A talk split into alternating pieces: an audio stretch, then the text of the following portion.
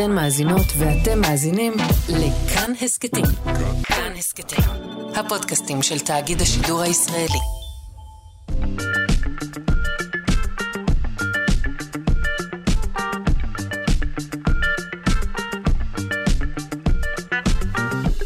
שלושה שיודעים.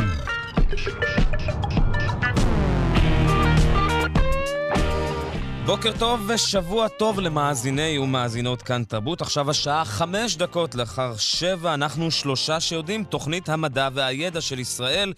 ובשעתיים הקרובות נהיה עם שורה של נושאים שונים ומגוונים. למשל, נעסוק ביתושים, לא רק, גם ביתושות, מה אנחנו יודעים עליהם ועליהן. נדבר על האח הגדול, אבל בגרסת נאס"א, ארבעה מתנדבים נכנסו למתחם שידמה חיים על מאדים והם יצאו משם רק בעוד שנה.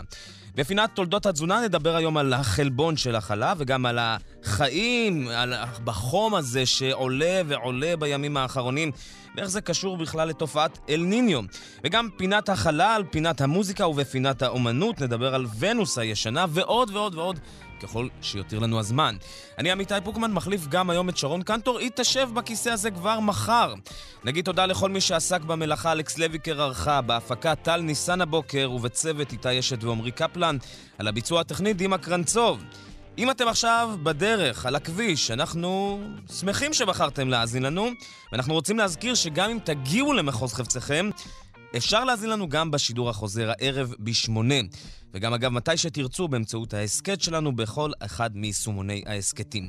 נזמין אתכם גם לדף שלנו, כאן שלושה שיודעים בפייסבוק, ולעמוד כאן תרבות בפייסבוק ובאינסטגרם. זהו, אפשר להתחיל.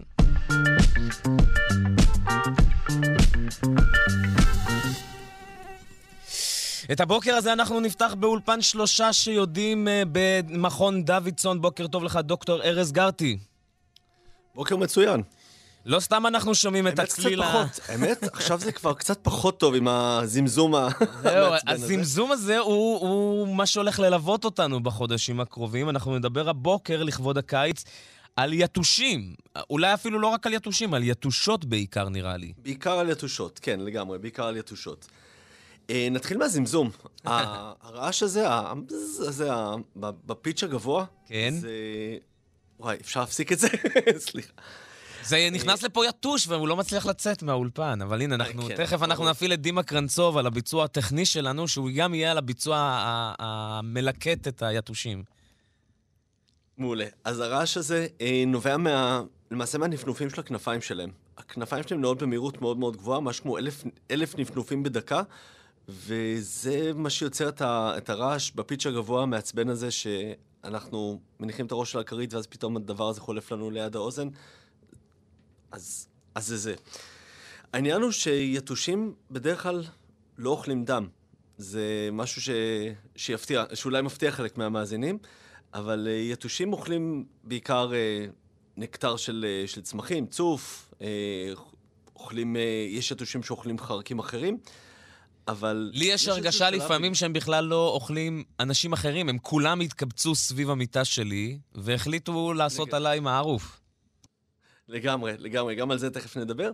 אבל uh, בצ... בגלגול חיים של היתושות יש את השלב שהן uh, צריכות uh, להכין את הביצים שיוכלו uh, uh, להפרות ולהטיל אותם, מהמם. וזה השלב שהן צריכות הרבה מאוד חלבונים, ב- בכמות באמת, uh, באמת משמעותית. והדרך הכי טובה להשיג חלבונים זה פשוט לקחת אותם ממישהו אחר. ומה שהן עושות, הן שואבות אה, דם של, של יונקים, אה, גם של בני אדם, ומסננות ממנו את החלבונים, את הנוזלים מפרישות אה, מהצד השני. הם לא, המים לא כל כך מעניינים אותם, כי בסופו של דבר זה, זה רק יכביד עליהם. כל היתושה היא גרמים בודדים ויש גבול לכמה שהיא יכולה לסחוב. איך הן אבל יודעות להגיע דווקא... זאת אומרת, איך יש אנשים שהם מלאים בעקיצות, אגב, אני, לעומת זאת יש אנשים שאני לא רואה עליהם עקיצה אחת אפילו. אז uh, יש להם uh, חוש ריח, יש להם uh, יכולת uh, חישת חום, יש כל מיני, כל מיני דברים ש, שאומרים להם, כל, כל מיני פרטי מידע מהסביבה שאומרים להם שיש פה מישהו ששווה לשתות את הדם שלו. אז אחד מהם למשל זה ריכוז של פחמן דו-חמצני. הן uh, מרגישות, uh, מרגישות את, ה, את הגז הזה שאנחנו פולטים בזמן הנשימה, וככל שהריכוז שלו יותר גבוה, אז זה מעיד בפניהם על או יצור יותר גדול, או כמות יותר גדולה של יצורים, בכל מקרה שיש להם פה uh, סעודת שינה. דבר נוסף, אה, הן גם נמשכות לריחות שונים. יש כל מיני חומרים שמופרשים בזיעה שלנו, ויש חלק מהם, כמו חומצה לקטית למשל, שמושכות אותם יותר, והן באמת מגיעות ועוקצות יותר באזורים כאלה. ריח של אלכוהול, או של, יותר נכון של תוצרי הפירוק של אלכוהול, אחרי ששתינו, גם הוא מושך יותר יתושות. סוג הדם שלנו, אנשים שיש להם סוג דם O בממוצע נוטים למשוך יותר uh, יתושים. למה? לא כל כך ידוע, אבל, אבל עובדתית, uh, עובדתית זה, זה נכון. וחום גוף, אנשים שטמפרטורת הגוף שלהם, לפחות מה שמקרין כלפי חוץ, היא יותר גבוהה, נוטים יותר uh, למשוך, למשוך את היתושות. ויש אנשים שיש להם את סך התכונות האלה, והם באמת סופר נעקצים. דרך אגב, נשים בהיריון למשל נוטות לעקץ יותר. יכול להיות שבגלל שהן פולטות יותר פחמן דו-חמצני, יכול להיות שהן פולטות יותר חום, והשילוב של הדברים האלה אה, גורמים למשיכה של יתושות. אבל התוצאה היא אותה תוצאה, וזה הגרד המעצבן הזה. עכשיו, שאגב, איך... שאגב, הגרד הזה זה תגובה אלרגית. למה? זה, מה, זה לחומרים, כשה, כשהיתושה עוקצת אותנו, היא מחדירה את, ה, את החדק שלה אה, לתוך העור שלנו, זה אגב יכול לעבור גם דרך הבגדים. אה, לתוך העור שלנו, והחלק שלה מגשש ומחפש עד שהוא מוצא איזשהו כלי דם וחודר אותו, ואז היא מפרישה אה, אוסף של חלבונים שהתפקיד שלהם זה למנוע מהדם מקרש. היא לא רוצה שייווצר כריש דם, שזה משהו שנוצר באמת בתוך זמן מאוד קצר, היא רוצה אה, לשתות את הדם בנחת. אז היא מפרישה חומרים שמונעים את הקרישה של הדם. אנחנו מדברים אבל על שניות, נכון? הרי היא לא מתיישבת עכשיו לאיזה דקות ומתחילה לשתות דם. לא דקות, שניות, אבל עדיין, כריש דם זה דבר שנוצר יחסית מהר. היא מפרישה את, ה, מפרישה את החומרים האלה, והגוף שלנו מגיב אליהם, הוא מגיב, אה, מערכת החיסון אה, פועלת נגדם, מגיבה נגדם, ו, וזה למעשה ההתנפחות הזאת והגרד שאנחנו מרגישים אחר כך. מה הסיפור שלהם עם הקיץ? למה הם דווקא אה, מתאהבים בקיץ? זה לא חיית חורף בכלל? זה לא שהיא לא חיית חורף, פשוט באופן כללי, חרקים אנחנו רואים אותם יותר בקיץ, יותר חם, ואלה התנאים ש... שיותר מתאימים להם. במדינות טרופיות, דרך אגב, אה, חם רוב השנה, ושם אנחנו גם נראה יתושים רוב השנה. Mm-hmm. אבל אה, מה שמעניין שיתושים נמשכים, הם, הם, הם חייבים איזשהו מקור מים אה, עומד, בשביל שהם יוכלו להטיל את הביצים ו... ולהתרבות שם. ויתושים לא, לא עפים הרבה. אתה לא תמצא יתושים במרחק מאוד מאוד גדול מהמקום שבו, שבו הם נולדו. הם יכולים תאורטית להגיע גם למרחק של קילומטר, אבל בדרך כלל הם מבלים את רוב החיים שלהם בטווח של כמה עשרות מטרים מאיפה שהם בקעו.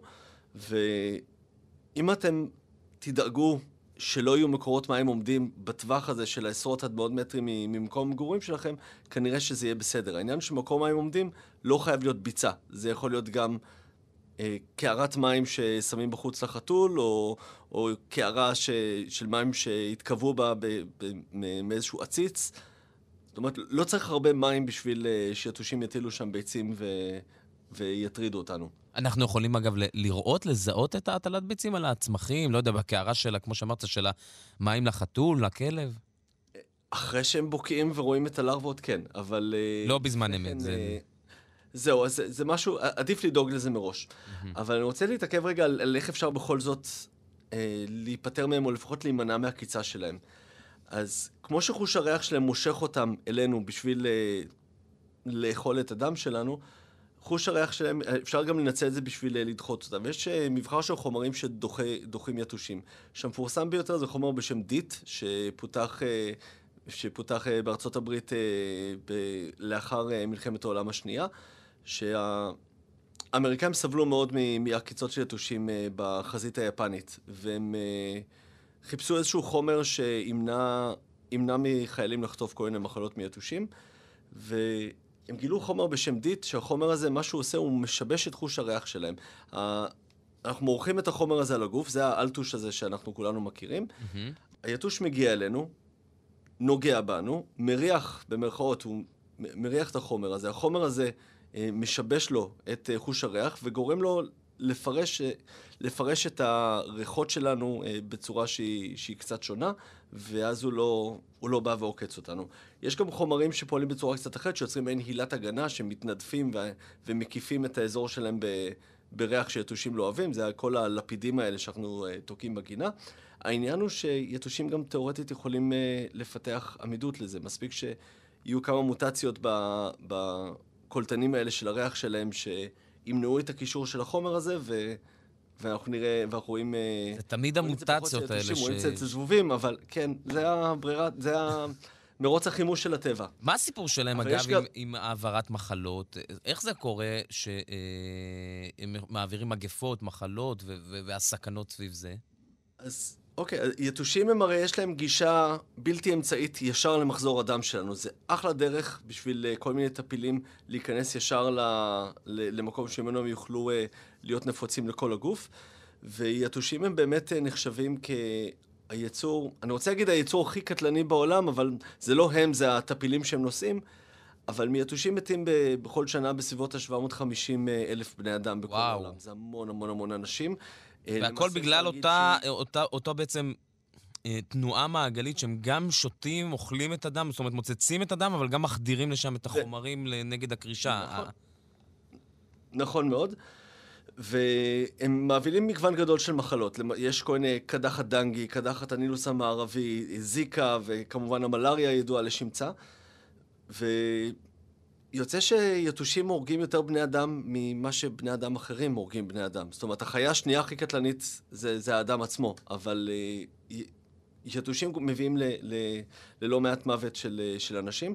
ולכן אה, נעשים הרבה מאוד מאמצים למצוא דרכים איך להדביר אותם, או איך למנוע מהם אה, להתרבות, או איך להגן באיזושהי צורה, שיש את, ה, את ה, הטובה ביותר, שזה פשוט לעטוף את עצמנו במין איזה קילה כזאת שהיתוש mm. לא יחדור אותה. יש את החומרים דוחי היתושים, ויש את הזצים האלה. אתה מכיר אותם? המנורות הסגולות כן, האלה? כן, אנחנו לא יכולים להגיד את השם שלהם, השם, בוא נגיד ככה, העממי בשידור. אבל כולם יודעים על מה אנחנו כן, מדברים. נכון. כולם יודעים על מה אנחנו מדברים. המנורה הסגולה הזאת עם, ה, עם הגדר החשמלית שנמצאת מולה. העניין הוא שהמלכודות האלה, הן הורגות גם יתושים וגם חרקים אחרים שבמקרה עוברים שם, אבל כשמסתכלים על, ה, על, על היבול ש, של החרקים, הפגרים של החרקים שנמצאים uh, מתחת על המגירה הזאת, זה לא הרבה. אנחנו רואים שזה בעיקר דברים אחרים. הרבה פעמים זה גם חרקים שאוכלים יתושים, אז אנחנו פה עושים אה, איזשהו אקט אה, אה, קצת הפוך. והקטע המעניין, כש, שבודקים את היעילות, לא מוצאים שאנשים נעקצים פחות כשנמצאים בסביבה של המנורה הזאת. אז בסוף אנחנו חוזרים, ל... מאוד טובה. חוזרים לחומר. יש את הרעש המספק הזה ואת הריח שאנחנו יודעים כן. שהחרק הזה הלך לעולמו, אבל, אבל זה לא... זה לא מאוד עובד. יש את המלכודות היותר מודרניות שמפיצות ריח ש... שמדמה ריח של אה, ריחות הגוף שלנו וקצת פחמן דו-חמצני, וזה mm-hmm. באמת מושך יתושים. גם חרקים אחרים, אבל מושך באמת יתושים אה, אל המלכודת. דוקטור ארז גרטי, מאולפן שלושה שיודעים במכון אה, דוידסון, הזרוע החינוכית של מכון ויצמן למדע. תודה רבה לך על הבוקר הזה. תודה לך ובוקר טוב.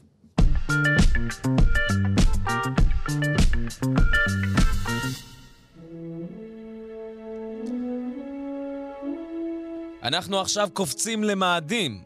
בעצם נשארים בכדור הארץ. ארבעה מתנדבים נכנסו לאחרונה לבית הדמיה שידמה את, המ... את מאדים. אה, זה בית מיוחד שבנו בנאסא. המתנדבים יחיו בו במשך שנה שלמה, כדי לבדוק כיצד יראו החיים במשימות העתידיות בכוכב הלכת המרוחק. נשוחח על כך עם דוקטור רעות סורק אברמוביץ', שהיא אסטרו... אסטרוביולוגית חוקרת במחקר ופיתוח מדבר וים המלח. בוקר טוב לך. בוקר טוב למאזינים ומאזינות, בוקר טוב. זהו, הם נכנסו ממש בסוף החודש הקודם, אה, ארבעה מתנדבים. מי הם? אנחנו יודעים עליהם משהו? אנחנו יודעים עליהם שהם עברו אה, הרבה מאוד סינונים על ידי נאס"א. אה, בעצם נאלצו אה, לענות לדרישות של הפרויקט הזה, זה להיות בעצם להיות אה, סוג של astronaut candidate לנאס"א. זה אנשים מאוד מוכשרים. יש עליהם פרטים, יש לנו דוקטור, שזה חשוב מאוד, ורופא במשימות חלל ארוכות וקצרות. Mm-hmm.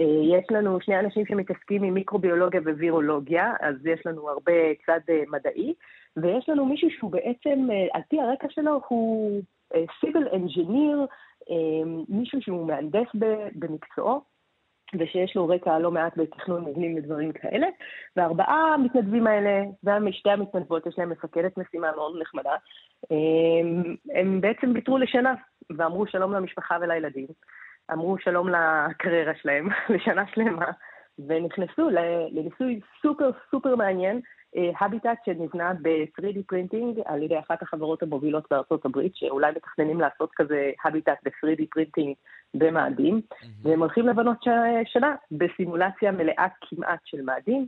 לא יהיה את, כמובן את הכוח משיכה של מאדים, הם לא יהיו חשופים לקרינה או למיקרו-מטאורים או לבעיות מטאורולוגיות שקורות על פני השטח במאדים, אבל הם כן הולכים לצאת לדוגמה ל-extra-vehicular activity עם חליפות חלל, רק שהם יצאו את זה בתוך מין דור מוגן כזה, חצר פנימית ענקית, והם ילבשו בעצם אה, קסדות שיהיה להם אה, VR virtual reality, כדי לדמות וואו. עד כמה שאפשר את הסימולציה הנכונה של איך באמת אסטרונאוטים יהיו במאדים. אבל כן. מה, אם לא יהיה להם את הקרינה, ולא יהיה להם את, את כוח הכבידה, ולא יהיה להם את כל זה, או, מה בודקים בעצם? מה קורה? הרי, הרי בודקים את הגוף שלהם, כן.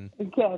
אז קודם כל, בתור מישהי שעברה חוויה דומה בכדור הארץ גם כן, אה, ועשיתי משימה שנקראת משימה אנלוגית, והיא הייתה פה במכתש רמון, יחד עם איתת דימאוס, בחסות אה, משרד המדע והטכנולוגיה וסוכנות החלל הישראלית, אז אני יכולה להגיד לך שתוך יומיים אתה נמצא פתאום עם קבוצה של אנשים שהם קצת זרים לך, קצת חברים שלך. רגע, לא עושים, לא מיני... עושים איזה אה, הכנה לפני, איזה מכון מחקר כזה בודק, והאם הם מתאימים פסיכולוגית וכאלה? עושים. הם עוברים, בדיוק, חלק מההתאמה שנאס"א בודקת, בגלל שזה שנה שלמה של, של בידוד מהעולם החיצוני, שבו גם הם לא, הם יכולים לדבר עם כדור הארץ ועם מרכז הבקרה בכדור הארץ, אבל הם מדמים את הסימולציה של מאדים שהוא כל כך רחוק, אז לתקשורת לוקח 20 דקות לכל כיוון. עכשיו, ברגע שלוקח לך 20 דקות להגיד הלו, ושמישהו בצד השני יגיד לך אחרי 40 דקות הלו חזרה, אתה די תקופה של קרב פליי סולו. אתה לגמרי לבד בסיטואציה, אתה נסמך רק על חברי הצוות שלך, ואתה עובר סוללה שלמה לפני זה של בריאות, פיזיולוגיה, פסיכולוגיה, הכל אה, מבחן 300, 3,000, לא יודעת מה, אבל בהחלט בוחנים אותם, בוחנים את התאימות של הצוות ביחד, בוחנים כל מיני ענייני מנהיגות, מוציאים אותם לסדנאות שטח מאוד uh, אינטנסיביות, והכל כדי לוודא שבמשך שנה שלמה הם, הם יוכלו לתפקד בצורה יעילה, בצורה uh, טובה ביחד, ולא להרוג אחד את השני, וגם יש להם לו"ז בדרך כלל סופר עמוס בדברים האלה, יש להם מלא מלא משימות, כמו אסטרונאוטים אמיתיים, כמו ללכת לבדוק, לעשות משימות, לעשות בדיקות גוף, גופניות, לעשות בדיקות פסיכולוגיות ברמה יומיומית, לשים לב מה הם אוכלים, מה יוצא, לאסוף את כל הדגימות האלה, לדווח חזרה למרכז הבקרה. אה, משהו שמאוד חשוב היום, אגב, בכל צוות אסטרונאוטים, וגם רואים את זה בתחנת החלל הבינלאומית, זה שהם עושים קטעים עבור, ה... עבור הציבור. אתה באמת רוצה לדעת מה קורה איתם. Mm-hmm. אז חלק מהיום שלך זה לשבת מול וידאו ולכתוב ולעשות את הבלוג, דה דה דה דה דה, לוקח מלא זמן. רגע, תכף נדבר רגע על, על, על החוויה שלך, כי זה מעניין, אה, כדי mm-hmm. לשאול על מה הם הולכים לחוות, אבל בסוף, מה הדאטה שהם צריכים לחזור איתו?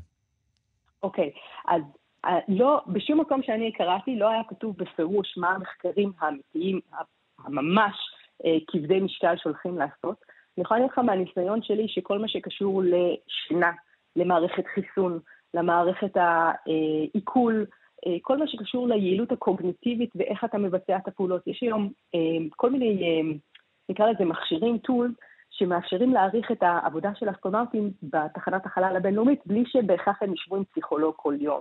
לדוגמה, מתברר, נגיד ומבקשים ממך לכתוב יומן אישי. אז מתברר שכשאתה נמצא בתנאים של לחץ וקשה לך ואיך הראש לדבר הזה, אתה כותב טקסטים שהם יותר פשוטים, אתה משתמש במילים פחות מסובכות, יותר קצרות, ואם יש לך איזושהי אה, מכונה או אלגוריתם שרץ על הטקסטים שלך, אתה יכול לתת השערה מסוימת, לדעת מה המצב הפסיכולוגי של הבן אדם. אותו דבר עם אנליזה של הקול שלך. מקליטים את האנשים בהביטט, אתה שומע חלק מהשיחות, לפי הטון של הדיבור אתה יכול לדעת באיזה מצב רוח, מה קורה. זה סופר קריטי, כי במאדים אין, אין, אין מרכז בקרה, אין לך את כל המשאבים של כדור הארץ לידך, אז אתה חייב להסתדר לבד, זה כמו משימת סולו כזה בארץ אויב, אוקיי? באנטארקטיקה או משהו כזה. אתה חייב להסתדר עם מי שיש לך, עם מה שיש לך, ולא לאבד את, ה, לא לאבד את הראש. מאוד קשוח. מעניין. דוקטור סורק אברמוביץ', כמה זמן את היית במשימה הזו? אז המשימה שלי לקחה ארבעה ימים בלבד, והיא הייתה מהממת לגמרי, כי גם לנו היה סימולציה של אה, אה, קשר delay, בעצם קשר, עיכוב בקשר מול כדור הארץ, היה לנו אה, לאכול את האוכל שלנו, היה לי מלא משימות מדעיות, כמו באמת לבדוק אם הסביבה של מכתש רמון, אפשר לעשות ממנה 3D printing, אה, לכל מיני דברים, היה לנו כל מיני מבחנים פסיכולוגיים בדרך, מדדו את. אה, כל מיני, את, את זמני השינה שלי וכל מיני דברים כאלה. אמ, וגם בדקתי, הלכתי לחפש חיים במכתש רמון, שהוא אזור צחיח קיצון, אבל כשאתה לובש חליפה, אוקיי? זה לא כאילו אתה יוצא לבלות. אתה לובש חליפה, אתה צריך לבדוק שכל המכשירים שלך איתך, שהכל עובד. כשיש לך קסדה, אתה לא יכול להריח, אתה לא רואה טוב, אתה צריך לשמור קשר, קשר עין גם עם הבאדי שלך כשאתה יוצא החוצה. הכל כבד, מאוד מסורבל, איזה כלים אתה יוצא איתם החוצה, מה אתה לוקח חזרה. יש עניין גם, אגב, של אם אתה יוצא לסביבה חדשה לגמרי, ונגיד אתה במאדים, נגיד נתקלת במשהו מעניין, האם אתה באמת רוצה להביא אותו חזרה לתוך ההביטט, ומה אם יש שם סיכון בריאותי? שאלה, שאלה גדולה. אה, אז כל מיני דברים. מה היה כן. לך הכי קשה? וואי, שום דבר לא היה לי קשה, זו הייתה משימה של ארבעה ימים, היה לי חבר'ה מדהימים, אה, שהכרתי אותם כמה חודשים כמו מחנה קיץ כזה פתאום, באמצע החיים. כן, אני, מה, ש... מה שהבנתי זה שכשיש לי משימות מדעיות על הראש, כי אני מגיעה מתחום המדעי, זה נורא מעניין לראות מה המוטיבציה של אנשים ואיך הם מסתדרים כשהם בבידוד. לכל אחד ואחת יש מוטיבציה אחרת להסתדר בבידוד, בסדר? בשבילי מה שהיה הכי חשוב לי זה א', לראות שכל שאר אנשי הצוות שלי תמיד במצב טוב, אוקיי? גם בריאותי, גם נפשי, לעזור להם איפה שצריך. הרגשתי בתור מטפלת לפעמים, אבל הכי חשוב לי היה שיכלתי לבצע את המשימות המדעיות שלי. זה כאילו איפה שהראש שלי היה מפוקח, ולכן לא דאגתי לזה שלא היה לי מקלחת, לדוגמה, לארבעה ימים. ולא דאגתי שהמזון הוא לא בדיוק זה, ולא דאגתי כשהחליפה כבר נמצאת ארבע שעות עליי, כבר, אתה יודע, שרירים כואבים וכל הדברים האלה. כשיש מוטיבציה נכונה, אפשר לעבור את הכל. טוב, בכן ולא, אם מציעים לך מחר להגיע לשנה, לא לארבעה ימים, מסכימה? למשימה אנלוגית, אני לא יודעת, למאדים בטוח שכן. דוקטור רעות צורק אברמוביץ', אסטרוביולוגית חוקרת במרכז, במרכז ופיתוח מדבר וים המלח. תודה רבה לך. תודה רבה לכם, המשך יום טוב. ביי ביי.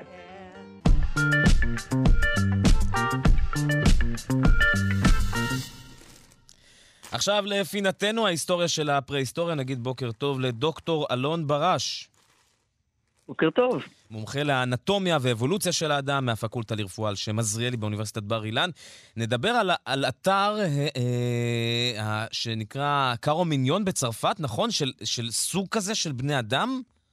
אכן, קרומניון. קרומניון? אה, באמת, כן, כן, בצרפתית כמובן. אה, אחד האתרים הכי אה, מוכרים והכי אה, באמת אה, מפורסמים אה, בעולם שלנו. אה, מי, מי, כמעט... אותם, מי אותם אה, קרומניונים אה, שהסתובבו שם באירופה, בצרפת? אז כשהם התגלו ב-1868, הם נחשבו באמת לאדם הקדום, הקדום ביותר באירופה. הראשונים שנמצאו, הם נמצאו למעשה אחרי שמצאו את הנאנדרטלים באירופה, אבל, אבל היה ברור שלבני אדם שהם נראים בדיוק כמוני וכמוך, ולכן הם נחשבו הקדומים ביותר והעתיקים ביותר אמ, אה, בכלל בעולם, אה, בעולם שמחוץ לאפריקה. אה, ולמעשה השם הזה, קרומניון, הפך להיות שם נרדף לאדם מודרני, עתיק. באמת הם היו מאוד, מאוד מעניינים ומאוד מיוחדים, ואני אומר, השם הזה, קרומניון בכלל, הפך להיות שם נרדף לאדם קדום. אה, אחד הדברים שהם אה, באמת, אה, שזה באמת היה נכון, רק שהתמונה כמובן השתנתה לאורך השנים, אבל אני רק אציין, יש אפילו סרט, סרט מצויר שנקרא קרומן, על אותם בני אדם קדומים. באמת קבוצה. עכשיו, במה הם היו שונים מאיתנו? אז זה מה שיפה, הם לא היו שונים מאיתנו. אכן הם... זאת אומרת, הם אכן... ממש אבות אבותינו הקדומים של, של בני אדם? לגמרי, לגמרי. אמ, או יותר נכון, אני צריך לדייק טיפון את התמונה כמובן. מהאתר עצמו, קרומניון, לא הצליחו להוציא DNA נכון להיום, אז אנחנו לא יודעים. מה כן אבל... כן הצליחו להוציא? Uh, הצליחו קודם כל להסתכל על המבנה האנטומי. זאת אומרת, יש גולגולות, יש שלדים, נמצאו שם בערך ארבעה, ארבעה גולגלות ו- ו- ושלדים, uh, והם נראים מבחינה אנטומית, זאת אומרת, מבחינת המורפולוגיה של העצמות, בדיוק כמוני וכמוך. אה, לא כמו הנאנדרטלים, לא כמו דברים אחרים, לא כמו למשל האדם המודרני הקדום ביותר אה, פה בישראל, הוא הרבה יותר עתיק, הוא לא נראה בדיוק כמו אדם מודרני היום. יש הבדלים בכל זאת באנטומיה, אבל החבר'ה האירופאים נראים בדיוק אותו דבר. התיארוך, דרך אגב, הוא בערך 30 אלף שנה. נכון להיום אנחנו יודעים שהקרומניונים בצרפת חיו לפני 30-35 אה, אלף שנה. אבל אני אומר, לא הצליחו להוציא מהם DNA, אז מה הקשר שלהם בדיוק אלינו היום, אנחנו לא יודעים. אמ, המקבילים שלהם באיטליה, למשל, הקרומניון האיטלקי, בערך בין 28 אלף שנה, חלק מה-DNA המיטוכונדריאלי שלו עדיין פה איתנו היום. זאת אומרת, הם ממש אה, אבותינו, והם גם באמת, באמת אה, עדיין בתוך המאגר הגנטי שלנו, שזה מאוד מרשים. חלקנו נושאים דין. אנחנו יכולים, כן. לפי האתר הזה שנמצא, ש, ש, שיש בצרפת, יש איזושהי הבנה של המסלולים שהם עשו אה, בחיים, אם היה להם תנודות מסוימות במרחב האירופי? אז אה, הם, אנחנו, כן, אנחנו יודעים, אנחנו יודעים אבל זה בעיקר אה, אה, מתוך העובדה שאנחנו מוצאים בהרבה מאוד אתרים באירופה, אנחנו מוצאים בהם את אותו טיפוס של נראה, לפחות אנטומית, נראה אה, דומה. זאת אומרת, יש לנו את הקרומניון, או, היום המונחים האלה קצת משתנים, אבל קרומניון הצרפתי וקרומניון האיטלקי וקרומניון אה, אה, ההונגרי, אה, וזה נראה אותה קבוצה של בני אדם שזזו במרחב, מקורם באפריקה. גם על זה אין ספק היום, אנחנו... אז איך הם הגיעו לאירופה? זה הרי לא איזה חופשת קיץ שהם החליטו להאריך ולהאריך, או טיול אחרי צבא. זה, קודם כל, כמובן שזה נכון. תראה, אם אתה רוצה לצאת מאירופה, יש סך הכל שני דרכים לעשות את זה, או היו שני דרכים לעשות את זה. בטח לפני 30-35 אלף שנה. אחד זה דרך מיצרי גיברלטר שהיו סגורים. היה אפשר לעבור מאפריקה למעשה לאירופה ברגל. דרך אה, ספרד, דרך מרוקו, מה שאנחנו היום קוראים לו מצרי גיברלטר. Mm-hmm. הים התיכון היה, היה סגור. והדרך השנייה זה מפה. אה, מתוך, אה, מתוך ישראל או, או איפשהו בסביבה שלנו. אנחנו מכירים את זה, אנחנו יודעים שאנשים יצאו מאפריקה, בני אדם יצאו מאפריקה דרך, דרך ישראל כמה וכמה פעמים, אבל את הקרומניונים הישראלים לא מצאנו. טוב, זה, זה, רק, זה רק עניין של זמן, הם רק צריך למצוא את ה... יש איזה שהם קשרים, מלחמות, חיבורים, שהיה בין הקרומניונים לניאנדרטלים? אז, אז, אז לא שאנחנו יודעים עליהם. אה, אנחנו לא מצאנו אף פעם אתר שבו אה, אה, מצאנו שני שלדים, אחד של ניאנדרטל ואחד של בני אדם מחובקים או אוחזים זה בגרונו של זה. אבל אנחנו יודעים היום מחלק מהקרומניונים, שהיום למעשה אנחנו צריכים לקרוא להם בני אדם מודרניים, או לפחות מה שאנחנו קוראים באנגלית אנטומיקלי מודרן, זאת אומרת מבחינה אנטומית הם דומים לנו. אז, אז אנחנו מוצאים בחלקם כמויות די נכבדות של, של DNA ניאנדרטלי.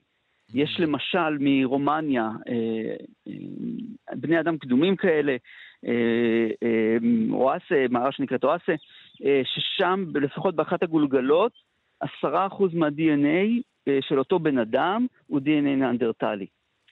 אה, עשרה אחוז בני אדם, זה אומר, זה יכול להגיד הרבה דברים, אבל למשל בני דודים הם עשרה אחוז דמיון ב-DNA בערך.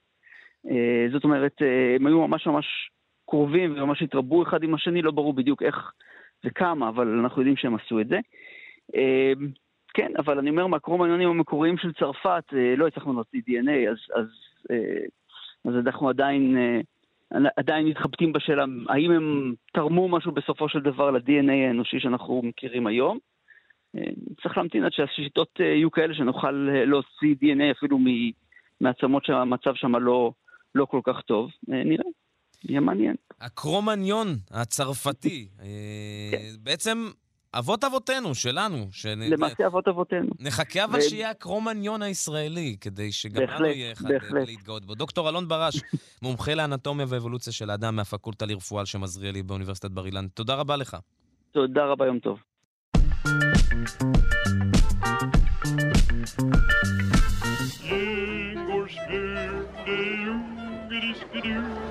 עכשיו לפינת תולדות התזונה האנושית, נגיד בוקר טוב לדוקטור אורי מאיר צ'יזק, בוקר טוב. בוקר טוב, אמיתי. מומחה להיסטוריה של התזונה והרפואה.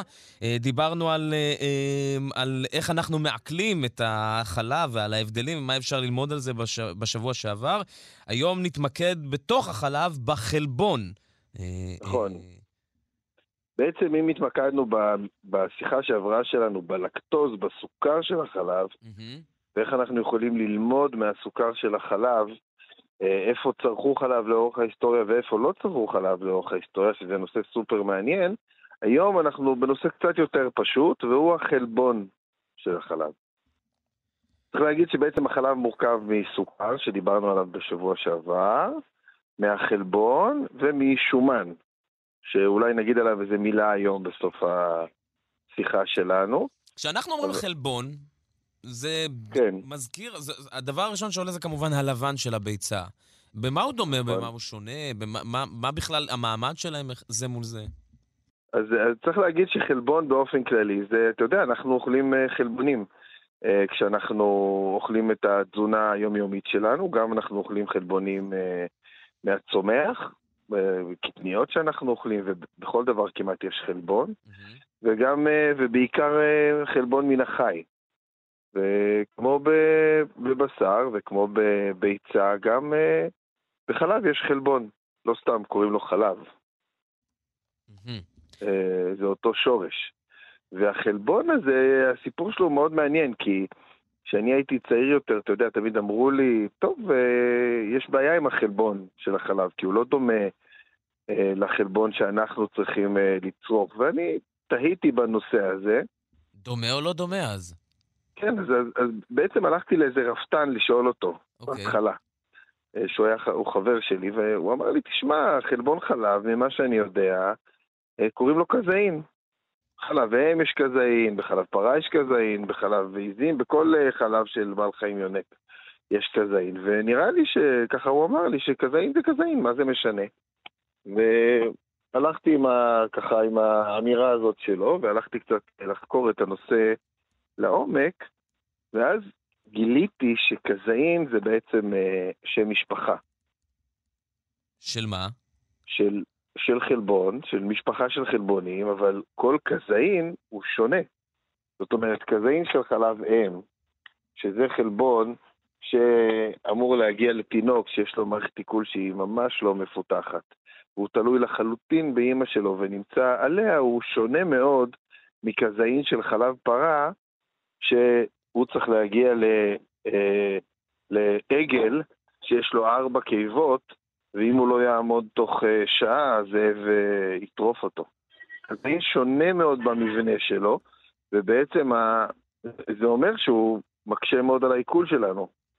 כי כזאין של חלב אם הוא מאוד קטן ו... רגע, אה, כשאתה, ו... אומר, כשאתה אומר מקשה על העיכול, זאת אומרת מה, אנחנו בכלל לא מצליחים לעכל, לאבד אותו, ואנחנו פולטים? זה לא שאנחנו לא... לק... כן לא. לשאוב ממנו קצת מה... ברור, זה לא שאנחנו לא מצליחים לעכל אותו, רוב האנשים צורכים אה, מוצרי חלב, אבל צריך להגיד שכזאין במבנה שלו, כזאין של חלב פרה הוא גדול פי אלפיים מכזאין של חלב אם. ולכן יש הרבה מאוד אנשים באוכלוסייה שמתקשים לעכל את אותו, אה, את אותו חלבון. יש כן. אנשים שממש אלרגיים לחלבון הזה, ויש אנשים שפשוט זה יוצר להם קושי בעיכול. אנחנו נמצאים בתקופה שבה אה, חלבון זה... אה, מין איזה, אה, האסוציאציה הראשונה שהוא מעלה ישר זה כושר, זה חיזוק השריר. זה, נכון, זה, היום נכון. אנחנו, כל יוגורט מתגאה בזה שיש לו 20 גרם חלבון, וכל, ובכל חטיף מנסים לעשות את הגרסה שלו, גרסת החלבון של החטיף. נכון. עד כמה זה אה, אמיתי, לא אמיתי? כמה הגוף שלנו בכלל יכול להכיל את החלבון הזה? נכון. אז צריך להגיד שהיום גם אה, זה מגובה במחקרים מהעולם, אנחנו סובלים מעודף של צריכת חלבון.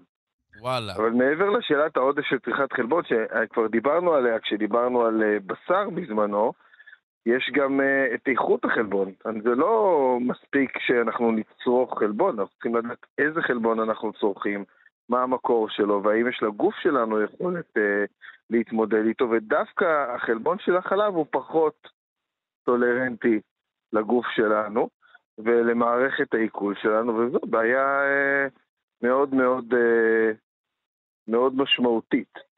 מה אה, קורה באמת כשאנחנו... כשלילד יש בעיה עם מוצרי חלב, כן. זה בדרך כלל לא לקטוז. לא לקטוז. דיברנו בשבוע שעבר שילדים תמיד מסוגלים לפרק לקטוז. אי סבילות ללקטוז היא מאוד מאוד נדירה אצל ילדים. כשלילד יש בעיה עם מוצרי חלב, זה בדרך כלל החלבון. ודרך אגב, כשאומרים לנו הרבה פעמים אה, שעדיף לאכול חלב עיזים נגיד ולא חלב פרה, זה לא בגלל הלקטוז, אלא זה בגלל שהחלבון בחלב עיזים הוא קצת יותר קטן במבנה שלו מחלבון של אה, חלב פרה. אז מה, מה קורה לנו בגוף בעצם, כשאנחנו סובלים, לא סובלים, בעצם צורכים עודף של חלבון? עודף חלבון באופן uh, כללי הוא מעלה את החומציות של uh, נוזלי הגוף, ו, uh, ולכן יוצר דלקתיות יתר וכל מיני תופעות אחרות אה, מאוד מורכבות אה, בגוף שלנו. זה עודף של חלבון באופן, אה, באופן כללי. Mm-hmm. צריך להגיד שככל שחלבון יותר מורכב לעיכול, אז התופעות האלה הן יותר מורכבות, וגם ככל שאנחנו צורכים חלב ש... של פרה, אז שוב פעם אני אומר, יש אנשים שממש אלרגיים לאותו חלבון. Mm-hmm. יש אחוז מסוים באוכלוסייה שהוא אלרגי ממש והצריכה של החלבון הזה תוביל אותו אה, למחלות, או ממש לתופעות שהם אה, אה, יובילו אותו אחר כך לבית חולים, ויש גם אנשים שהם אלרגיים בצורה מינורית יותר. יש... ולזה צריך לשים לב. כיוון שאנחנו כבר מדברים בחלבון, אמנם אנחנו עוסקים בחלבון של החלב היום, אבל כן אני אשאל ככה בסוגריים, אני אפתח סוגריים ברשותך, כן, כן. לגבי חלבון שהוא בא מן הצומח ולאו דווקא מהחלב. אז... מה ההבדלים ביניהם, ועד כמה אנחנו, כן. עד כמה גם שם יכול להיות מצב של צריכת יתר של חלבון? תראה, דבר ראשון, אנחנו אוכלים הרבה, אנחנו אה, הרבה, מסוגלים לעכל הרבה יותר טוב אה, חלבון מן הצומח, אה, אבל צריך אה, לזכור שצריכת יתר בחלבון מהצומח היא יחסית נדירה, כי חלבון מהצומח בא, כשהוא בא בהרכבים הרבה יותר, אה, כמו שאתה נגיד, אם תאכל פול סויה או שתאכל חומוס, אז אחוז החלבון הוא יחסית נמוך. אז אתה מקבל אותו במינונים יותר נמוכים, אלא אם כן אתה אוכל את כל הדברים החדשניים האלו היום, יש כל מיני חלבונים שמאבדים אותם, חלבון מן הצומח מעובד, אז גם חלבון מהצומח שהוא מעובד ואוכלים אותו, צורכים אותו בצריכת יתר, הוא לא טוב uh, למערכת העיכול שלנו. Mm-hmm. וזו גם בעיה. Uh, באופן כללי, העובדה שאנחנו צורכים כל כך הרבה מוצרי חלב היום, היא מעמיסה על הגוף שלנו, לפחות לדעתי ולדעת חוקרים רבים אחרים, ככמות יתר של אה, חלבון. אנחנו צורכים יותר מדי חלבון. וחלבון מה... מחלב הוא לפחות לדעתי אחד החלבונים הכי פחות טובים ויעילים מעניין, למערכת העיכול שלנו. זה, זה בעצם כמעט אה, אה, נגד כל מה שמוכרים לנו, אני, אני אגיד לפחות, אה, שאנחנו כן. צריכים לחזק את השריר, ואחרי אימון תצרכו חלבון, והמון נכון, חלבון, חלבון, חלבון. נכון, נכון. נכון, אני אגיד שאנחנו משחירים היום, אנחנו שבוע שעבר השחרנו את הלקטוז, את הסוכר אה, של החלב, כן. עכשיו אנחנו משחירים את החלבון, את ה... אה, את החלבון של רגע, החלב. אז, אז שאלה אחרונה רק בנושא החלבון, אה, כן. לפני שאנחנו עושים, אז זאת אומרת, כל המיתוס הזה של בניית השריר אחרי שמפרקים אותו במהלך אימון על ידי חלבון, מיתוס מופרך, או שפשוט אנחנו מפרשים את זה? הוא לא מופרך, אנחנו מפרשים אותו לא נכון, אנחנו צורכים צריכת יתר של חלבון. זה לא שאנחנו לא צריכים לאכול אחרי שאנחנו עושים אימון, אבל אנחנו לא צריכים לאכול בוס של חלבונים, אנחנו צריכים לאכול אוכל אה, מזין. מספיק שנאכל שקדים, או תאכל איזה משהו מזין אחר. זה יספק את מה שהגוף שלך צריך. אתה לא צריך עכשיו אה, לצרוך משקה חלבונים אה, מעובדים. Mm-hmm. זו לפחות uh, דעתי. טוב, אני לקחתי, מה, מה ש... לקחתי מהשיחה הזו הרבה. אה, דוקטור אורי מאיר... מה שרציתי להגיד זה ששנייה, כן, השחררנו את הלוקטוז, השחררנו את החלבון, אבל לפחות השומן, בשבוע הבא אנחנו נעשה ממנו מטעמים. זה הפוך על הפוך על הפוך, מה שאתה עושה. דוקטור אורי מאיר צ'יזק, מומחה להיסטוריה של התזונה והרפואה, תודה רבה לך הבוקר. תודה רבה, בוקר טוב.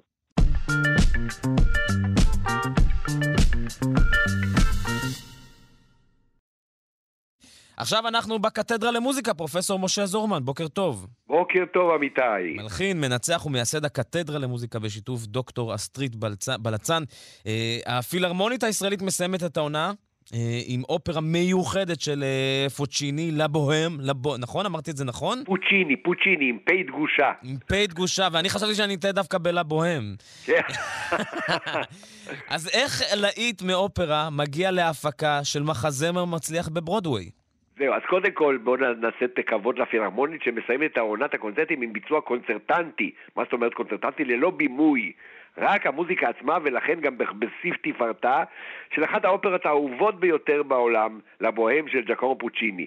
במרכז של האופרה, שנכתבה דרך אגב ב-1893, חיי אנשי בוהם הצעירים בפריז של 1830.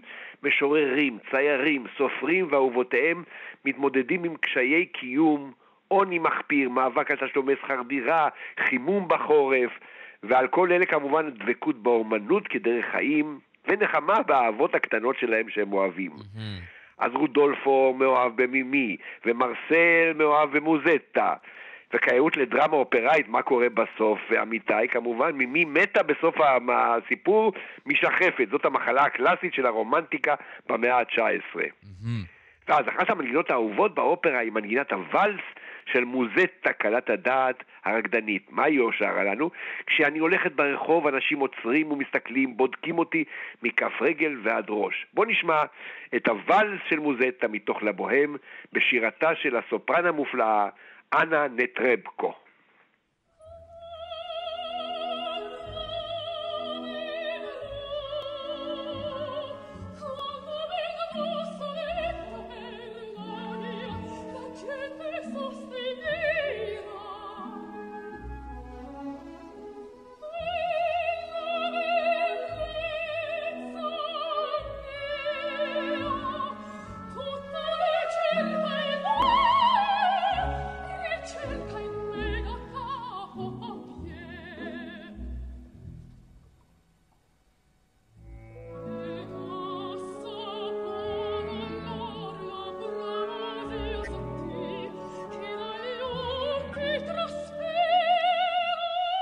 תספר לנו קצת, אה, פרופסור זורמן, על מה היא שרה.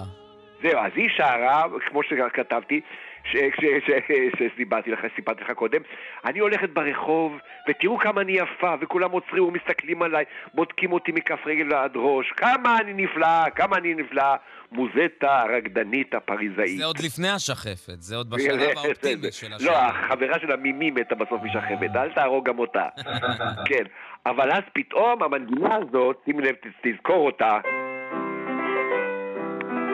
שמענו אותה רגע, ואלס כזה אצילי, ופתאום עולה ב-1996 בברודווי מחזמר רוק של ג'ונתן לארסון בשם רנט. העלילה שלו מעתיקה את העלילה של הבוהם ומעבירה אותה רק לניו יורק של שנות ה-70 במאה ה-20. אותה עלילה בדיוק. אבל הפעם בשיא מגפת האיידס. אנחנו, יש לנו מחלה אחרת כבר ולא שחפת. עלילה כמעט זהה, מה נותר מהמוזיקה של פוצ'יני? זאת המילה, ישבתי באולם בניו יורק ואמרתי, נו, מה הוא יוציא מפוצ'יני עצמו, ג'ונתן לארסון, מוזיקאי נפלא? אז אתה צריך לחכות עד הסצנה האחרונה של רנט, רגע לפני שמימי מתה, הפעם ממת, כמו שאני אומר, ופתאום מפאתי התזמורת עולה מנגינת הוואלס ששמענו זה עתה של מוזטה מלבוהם, מנוגנת בגיטרה חשמלית מייבבת כרקע לשירת הפרידה ממימי הגוססת. שימו לב, אנחנו נשמע את זה עכשיו, שימו לב לגיטרה שמנגנת את אותה מנגינה. פוצ'יני מגיע אלינו מאה שנה אחרי שהוא כותב את האופרה, והפעם בסאונד עכשווי, רוקי. בואו נשמע את הפרידה ממימי מתוך הפסקול של המחזמר רנט הפעם בניו יורק.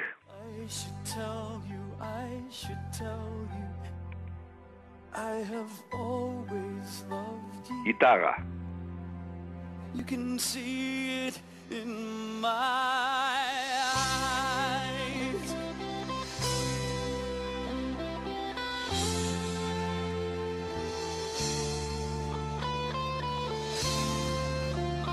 זה הרבה מעבר למחווה. לא, לא, זה ציטוט מדויק כמובן.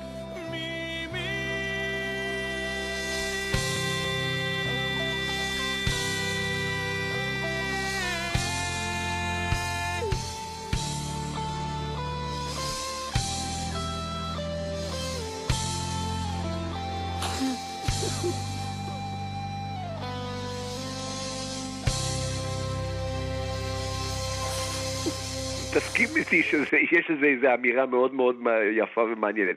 לגיטרה עצמה. הגיטרה עצמה, בדיוק, אבל המנגינה עצמה, שהופכת מוואלס כמובן, 1, 2, 3, 1, אין ואלס ברוקנרול, אז הופכת להיות 1, 2, 3, 4, 1, 2, 3, מעגלים את זה, מיישרים את זה לארבע, וזה הופך להיות מנגינת רוק. אבל, עוד פעם, בואו נחזור לסיפור שלנו, דבר אחד אה, מלחיני אופרת רוק לא יכולים להתמודד עם פוצ'יני, מלך הבלקנטו, הקול היפה האיטלקי, ביכולת להשתמש בקול האנושי בצורה הכי מוחצנת והכי מרשימה. מה דעתכם על דואט אהבה בין מימי ורודולפו מתוך לבוהם? הפעם אושר על ידי הטנור אורלנדו וילזון, והסופרנית אנה נטרפקו. שימו לב, דואט אהבה, רק פוצ'יני, רק אופרה יכולה להישמע ככה.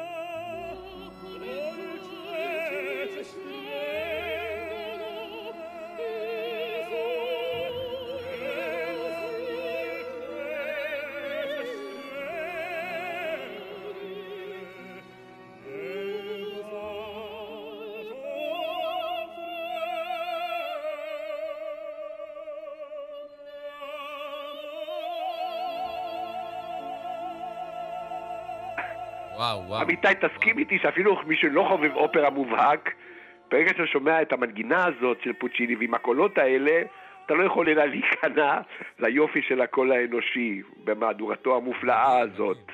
אין מה לעשות. וזה יהיה, בה, כמו שאמרנו, בפילהרמונית בסיום העונה. עכשיו, בואו נעבור במעבר חד, אנחנו כבר עם ה... אנחנו מדברים על הבוהמה הצרפתית, היא שימשה להרבה אנשים מה שקרוי אה, אה, אתגר ומחשבה.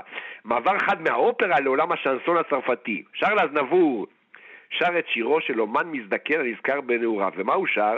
לבוהם, לבוהם, היינו צעירים, היינו משוגעים, לבוהם, לבוהם, ועכשיו כל זה כבר נעלם. ולא אומר דבר. מספר את אותו סיפור שמספר את האופרה, אבל הפעם בצורה של שנסון צרפתי. שרל אזנבור שר על אותה בוהמה שעליה מדברת האופרה שלנו. Je vous parle d'un temps que les moins de 20 ans ne peuvent pas connaître. Montmartre en ce temps-là, accroché des lilas jusque sous nos fenêtres si l'humble garnies, qui ne servaient de nid, ne payaient pas de mine. C'est là qu'on s'est connu, moi qui criais famine et toi qui posais nu. La bohème, la bohème, ça voulait dire on est heureux. La bohème, la bohème, nous ne mangions qu'un jour sur deux. Dans les cafés voisins, nous étions quelques-uns qui attendions la gloire. Et bien que miséreux, avec le ventre creux, nous ne cessions d'y croire. Et quand quelques bistrots, contre un bon repas chaud, nous prenaient une toile, récitait des vers groupés autour du poêle, en oubliant l'hiver. La bohème. כמו שאומרת טל ניסן המפיקה, אין על שרלס נבו. אין על שרלס נבו. אבל שים לב, גם הוא בוחר איזה ואלס. לבוהם, מזכיר לי את אבל נראה שהוא משחק קצת יותר עם ה... מזכיר לי את הוואלס של מוסל מוזטה, גם הוא בוחר בוואלס דווקא הצרפתי בתור הסמל של הבוהמה הצרפתית. ואין השאר הזבו, כפי שאמרנו. עם מה אנחנו מסיימים? מסיימים ונחזור לסיום לרנט שלנו, חוגגת את הנעורים, את המרד והמוסכמות, את החיפוש הנואש, אחר ביטוי האומנותי לכל אלה, הם שרים על הדבר הזה הנפלא שנקרא לוי בוהם, החיים של הבוהמה, מתוך רנט של ברודוויי 1996, שמחת החיים והקושי שלהם להיות מה שקרוי אומן בפריז. פרופסור משה זומן, מלחין, מנצח, מייסד הקתדרה למוזיקה בשיתוף דוקטור אסטרית בלצן, הקתדרה למוזיקה השבועית שלנו. תודה רבה לך. תודה רבה.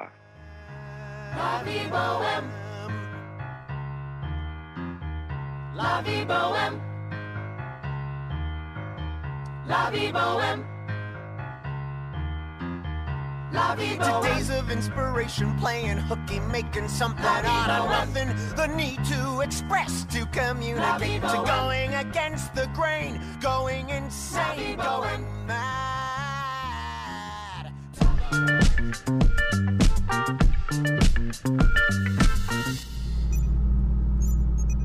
את השעה השנייה אנחנו פותחים uh, עם uh, מחקר מיוחד uh, שבעצם התפתח כאן באוניברסיטה העברית.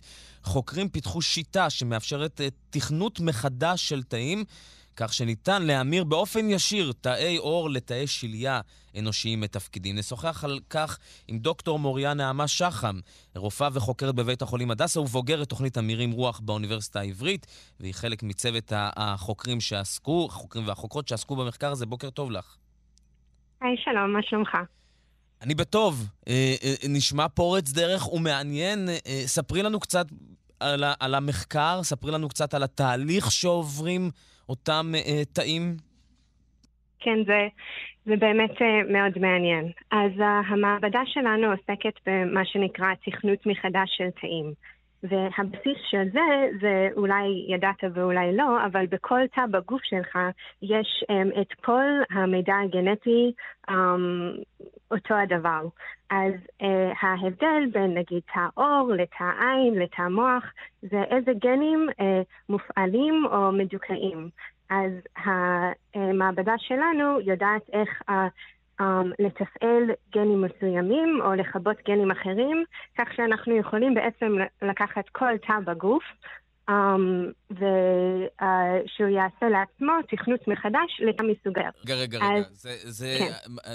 מה זה אומר לכבות, להדליק? איך, מה, מה המשמעות של זה מבחינתי, מבחינת הגוף האנושי, מבחינת התא? אוקיי, okay, אז כל המידע הגנטי שלך אה, מקודד ב-DNA. על DNA שמעת? יצא ככה, זה, זה עבר פה ליד. אוקיי, okay, יופי.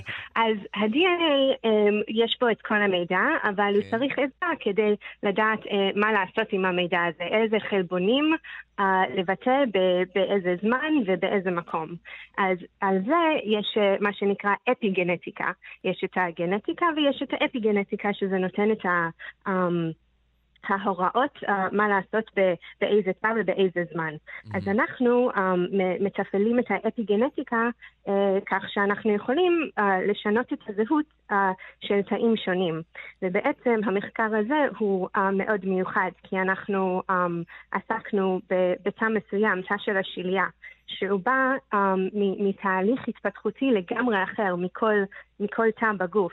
ולכן עד עכשיו זה היה מאוד קשה, um, מאוד קשה uh, ל- לחקור את השליה. רגע, אז שתי שאלות שעולות. נתחיל בר, בראשונה. אה, מה ההבדל הכל כך גדול בין uh, התא של האור לבין התא mm-hmm. של השליה? למה הוא כל כך מיוחד? Um, יש uh, כמה סוגים. Uh, um, כמה הסברים לזה. כאילו תא אור הוא שונה מכל תא אחר בגוף, פשוט כי האפיגנטיקה האפיגנטיקה שלו הוא שונה, הוא שונה. Um, וכל התאים בגוף שונים מהשליה, כי um, uh, כשאתה uh, התפתחת, כשאתה היית uh, עובר, ועוד לפני שהיית עובר, היית רק תא אחד, נכון? Mm-hmm. ומהתא הזה התפתחת לכל התאים בגוף שלך, פלוס כל הרקמות החוץ-עובריות um, בתוך ההיריון. Mm-hmm. אז ההחלטה הראשונה בין בין uh, זהויות ש- שונות של תאים, והיה או האם תא הולך להיות חלק מעובר, או האם הוא הולך להיות חלק משליה.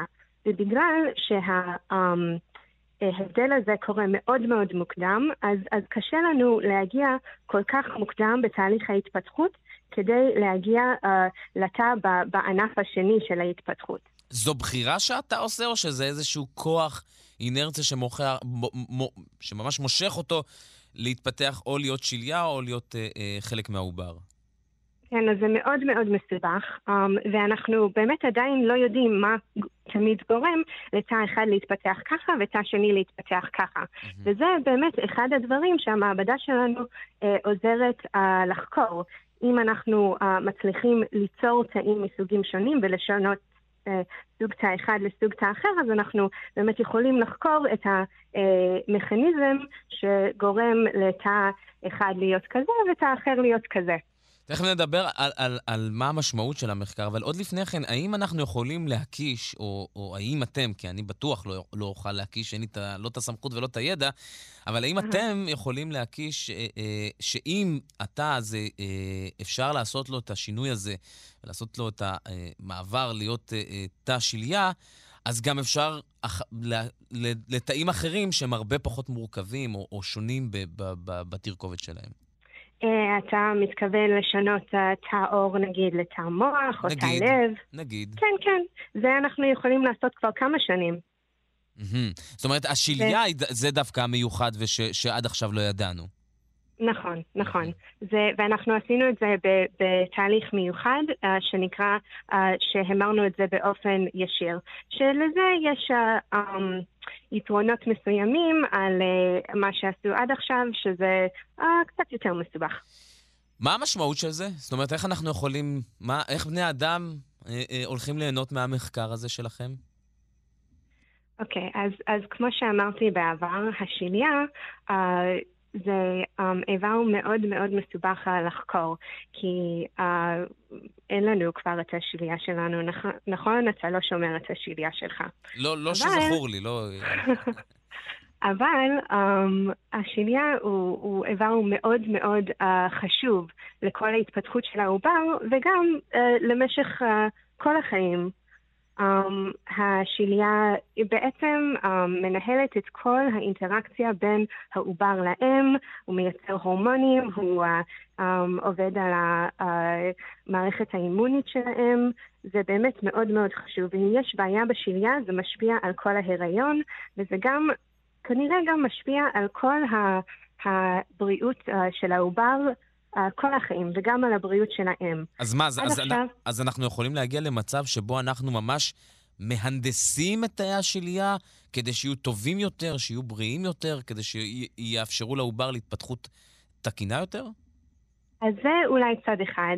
צד שני, שקצת קרוב אלינו יותר, זה שאנחנו יכולים ליצור מחדש את תאי השליה, או מאנשים בריאים, או שיהיה להם את אותו מידע גנטי מעוברים שעברו הריון מורכב.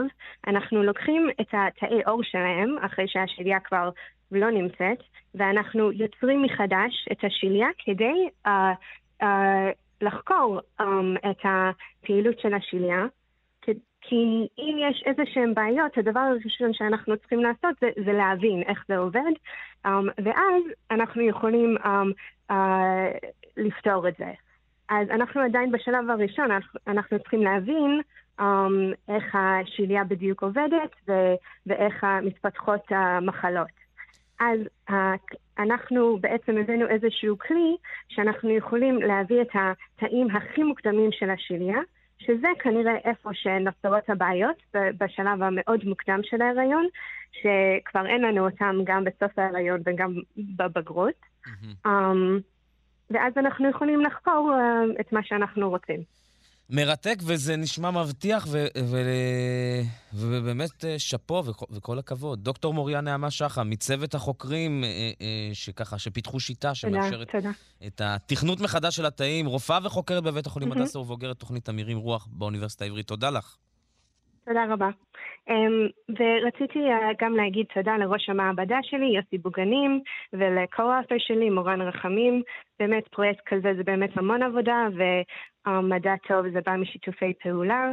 Um, המון uh, חברים במעבדה השקיעו המון זמן uh, ועבודה בפרויקט. וגם תודה מיוחדת לשולמית סבן, דוקטור שולמית סבן, שהיא הייתה מנהלת המעבדה, שלימדה אותי הכל. וגם היו הרבה מעבדות ששיתפו איתנו פעולה, כמו המעבדה של פרופסור שמחה יגל בהר הצופים, מעבדה של פרופסור רחלי אייגיס ושל פרופסור חיים סידר. תודה רבה רבה. להצלחה אבות רבים, זה רק הכישלון הוא יתום. מה? להצלחה אבות ואימהות אה, רבים ורבות כן, כנראה. כן, ככה זה תמיד מדע. תודה, תודה רבה לך. מדע זה תמיד שיתופי פעולה. תודה רבה.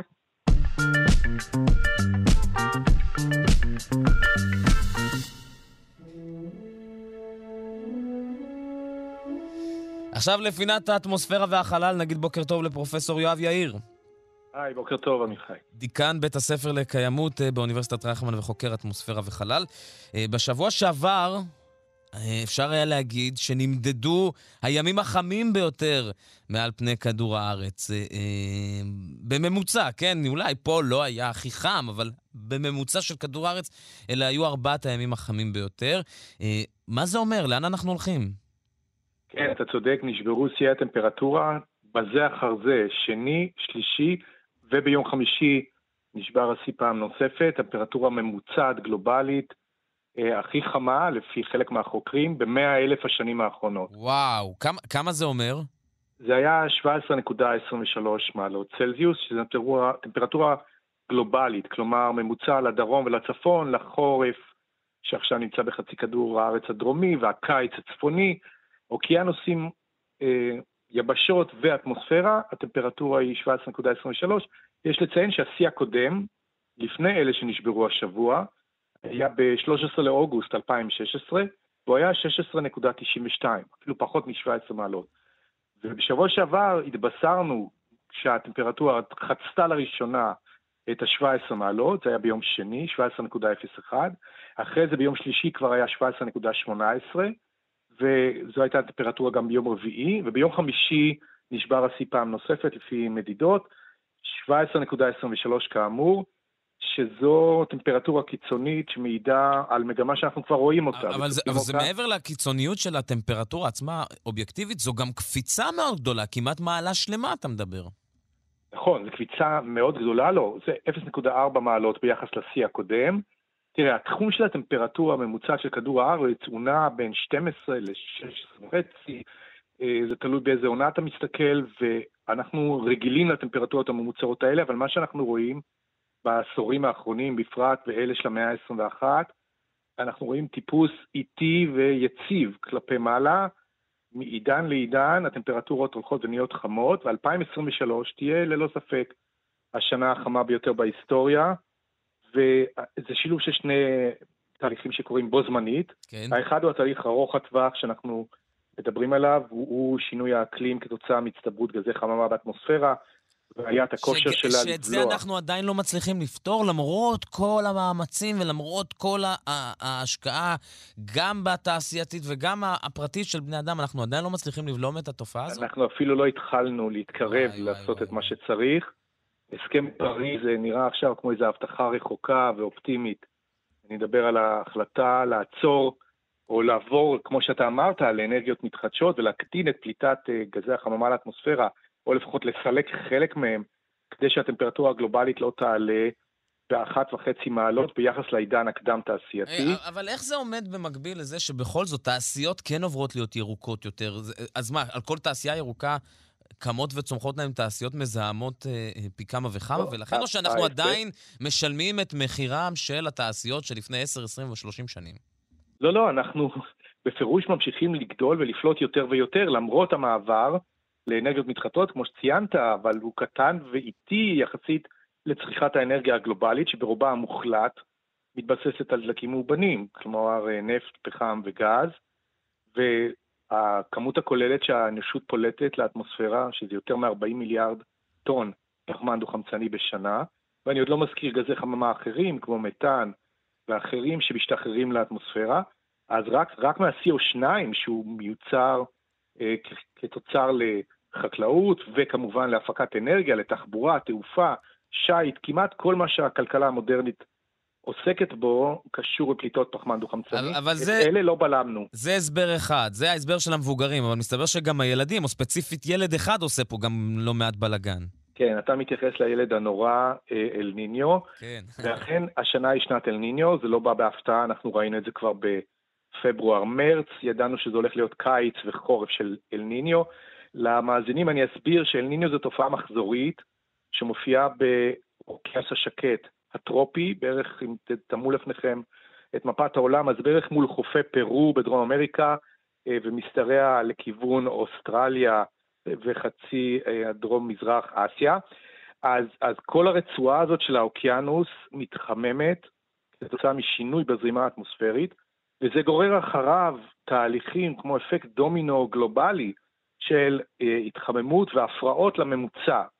וההתחממות הזאת של האלניניו צפויה להיות השנה קיצונית, משום שאנחנו כבר יודעים שהאוקיינוסים התחממו בשנים האחרונות ובלעו חום והמסת CO2 באטמוס, מהאטמוספירה אל האוקיינוסים כמעט ברוויה. זאת אומרת, אנחנו מגיעים לאיזשהו שלב שהמערכות האטמוספריות והאוקייניות, שהיו באיזשהו מקום buffer או גורם מאזן לעליית הטמפרטורה, הגיעו לסטורציה ואנחנו עכשיו חווים, ואני בטוח שאם ננהל את השיחה הזאת עוד שבועיים אני אוכל לבשר לך, ואני לא בטוח שתשמח על כך, שהשיא נשבר עוד וואי. ועוד.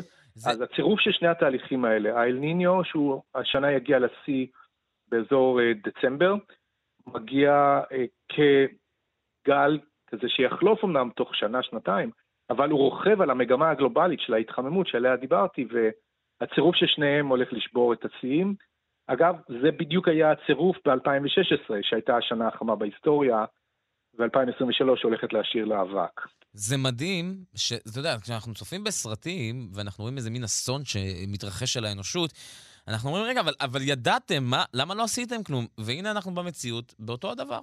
אנחנו יודעים, מבינים גם מה צריך לעשות, וכלום. לא, עושים, אבל אני לא, לא רוצה לרפות את ידי המאזינים ולהכניס אותנו לאווירת דכדוך וייאוש.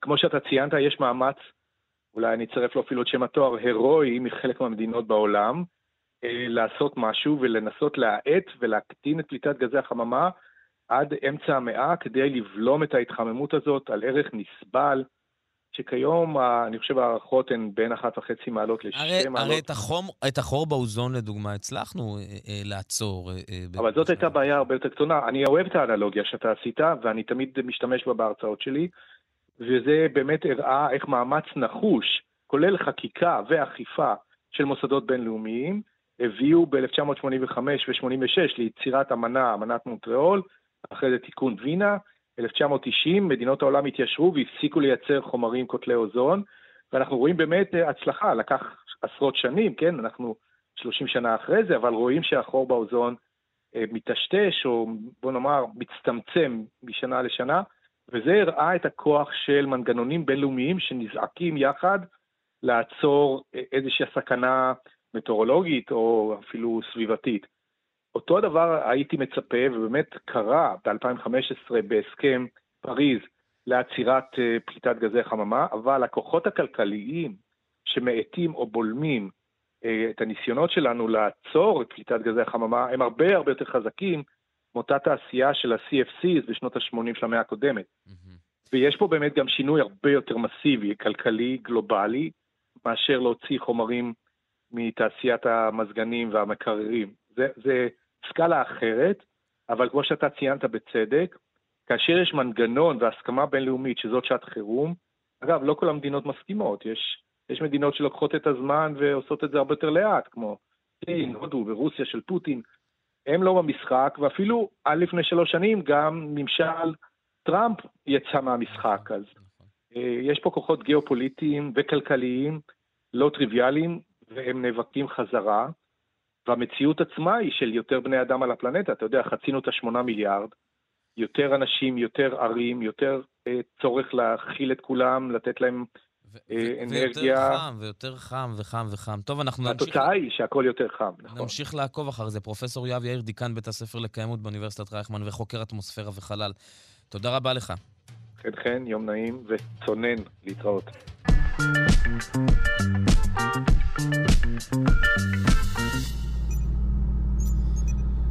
אנחנו עוברים עכשיו אל הטכניון ונגיד בוקר טוב לפרופסור ליאור קורנבלום, ראש מעבדת אלקטרוניקה של תחמוצות בפקולטה להנדסת חשמל ומחשבים על שם ויטרבי בטכניון, שלום לך. בוקר טוב. אנחנו מדברים איתך בעקבות אה, אה, פיתוח מיוחד שלכם שם בטכניון, אה, אה, חומר שהנדסתם, שעשוי להחליף בעתיד את הסיליקון בעולם האלקטרוניקה, וכל זה כדי שנוכל עוד ועוד ועוד להמשיך לצמצם בעצם את השבבים. מה עושה שם סיליקון בכלל? אה, אוקיי, נעשה סדר בדברים. בוא נתחיל משם, עוד לפני החומר שלכם. איך הגיע, איך הגיע הסיליקון לשבבים? שאלה מצוינת, אני רק אקדים ואומר שזה מחקר בהובלה של אה, אה, סטודנטי לדוקטורנט, לישי שוהם, שלא רק עשתה בעצמה את רוב העבודה, היא גם הובילה צוות גדול ובינלאומי שביחד ביצענו את המחקר, ואיתה בחזית הייתה דוקטור מריה בסקין, מנהלת המעבדה שהכינה את החומרים האלה. אה, אז סיליקון היום הוא אה, בעצם הפלטה שמחזיקה את האלקטרוניקה, ובפני השטח שלה יש אה, את הטרנזיסטורים, שהם יחידות העיבוד הכי בסיסיות. הן מעבירות בין 0 ל-1 ועושות את הלוגיקה. למה אבל דווקא סיליקון? או, שאלה מצוינת. למה זה החומר שנבחר? לא פלסטיק או... אני יודע, אפילו חומרים אחרים, אני יודע, מתכת. אה, קודם כל, אה, שכנים שלי פה בפקולטה אה, עושים טרנזיסטורים מדהימים מפולימרים, שזה מפלסטיק, ואפשר גם להדפיס אותם במדפסות, אז יש כל מיני כיוונים מאוד, מעני... מאוד מעניינים ליישומים שונים. Mm-hmm. מה שמיוחד בסיליקון זה שהוא מוליך למחצה, ואפשר לשלוט על תכונות המוליכות שלו, או באמצעות שדה חשמלי. ובכך טרנזיסטור הוא בעצם עובד כמו ברז. רגע, רגע, רגע, זה פה שברת אותי. עכשיו, סיליקון הוא מוליך למחצה כל סיליקון, גם החומר הסיליקון שיש אצלנו, שאנחנו משתמשים בו ביום-יום, או שסיליקון מיוחד שבו אתם משתמשים? או, אני מאוד שמח uh, על ההזדמנות להעמיד uh, דברים על דיוקם. הסיליקון מתבניות uh, אפייה וכאלה זה uh, סיליקון עם אי בסוף, סיליקון. Oh. Uh, והוא מבודד חשמלית, והוא בעצם פולימר שמכיל סיליקון איפה שבדרך כלל יש פחמן בפולימרים, mm-hmm. וסיליקון אה, אינאורגני, סיליקון של השבבים, זה בעצם אה, גביש של היסוד סיל... סיליקון, צורן בעברית, שהוא מוליך למחצה. זאת אומרת שזאת טעות ממש להשוות ביניהם, אלו שני חומרים שונים לגמרי?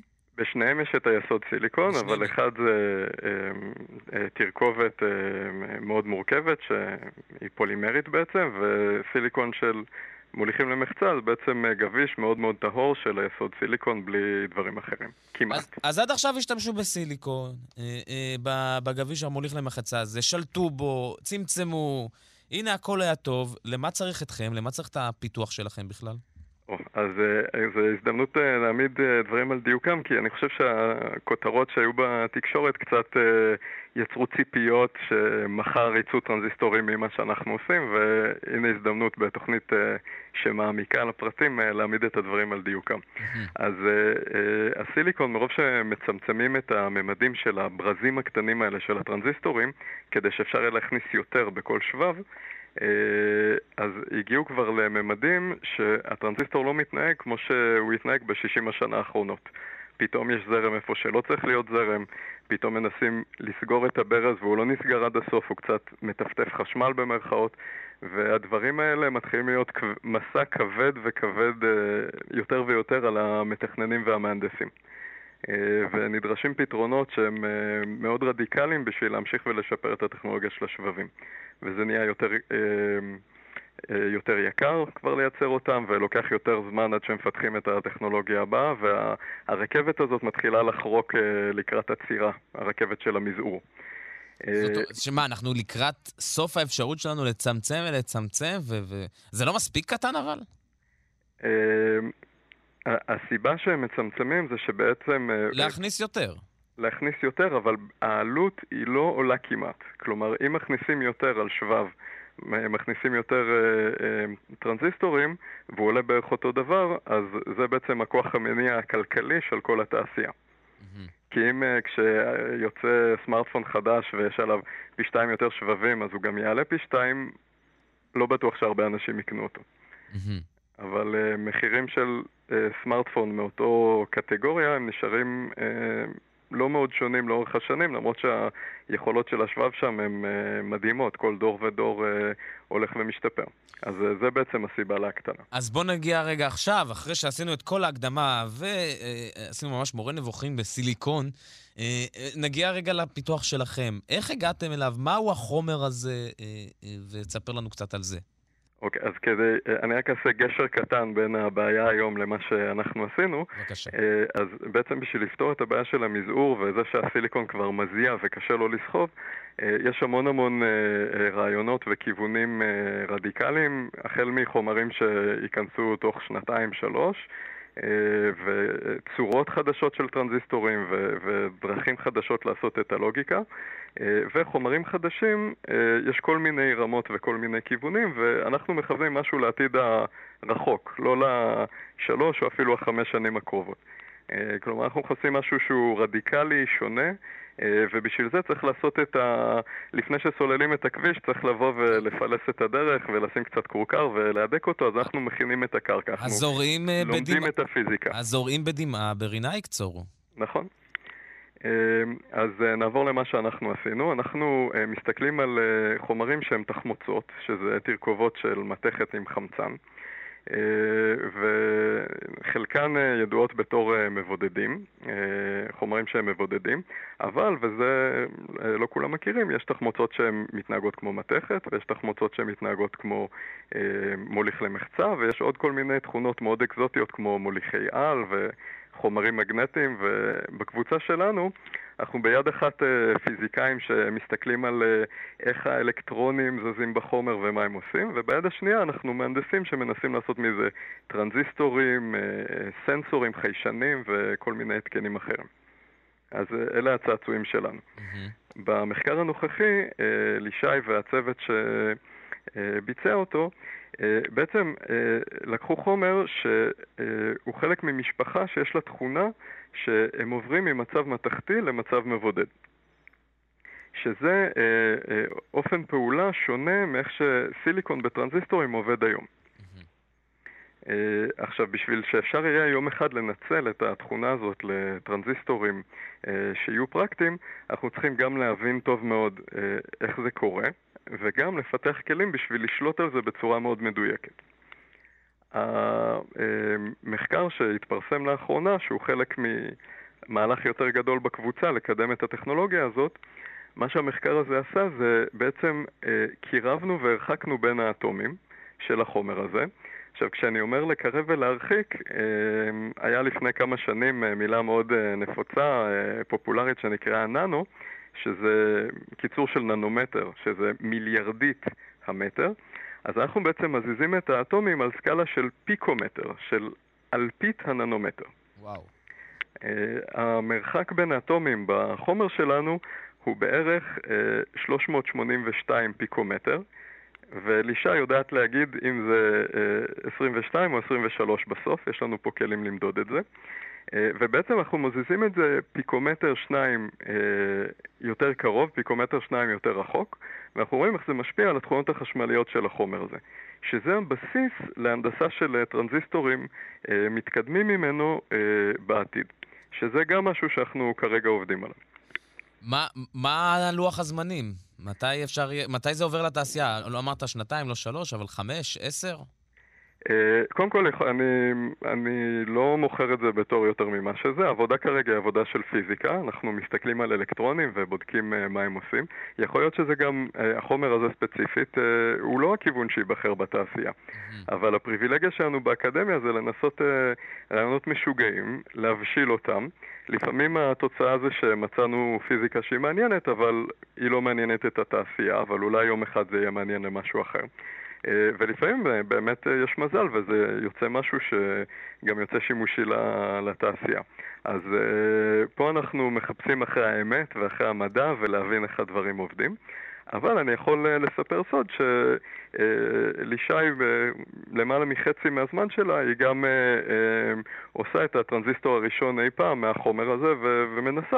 אנחנו בעצם זורקים אותו למים במרכאות, ובודקים, מצאנו המון אתגרים בדרך, אתגרים טכניים שלא חשבנו עליהם וכולי, ולאט לאט אנחנו מנסים לסלול את הדרך הזו לכיוון הזה. פרופסור ליאור אה, קורנבלום, ראש מעבדת אלקטרוניקה של תחמוצות בפקולטה להנדסת חשמל ומחשבים על שם ויטרבי בטכניון. תודה רבה לך. תודה, אם אני רק יכול אה, להגיד תודה לקרן הלאומית למדע, שגם תמכה בהקמת המעבדה שלנו וגם מממנת את המחקר הזה בצורה משמעותית מאז 2017.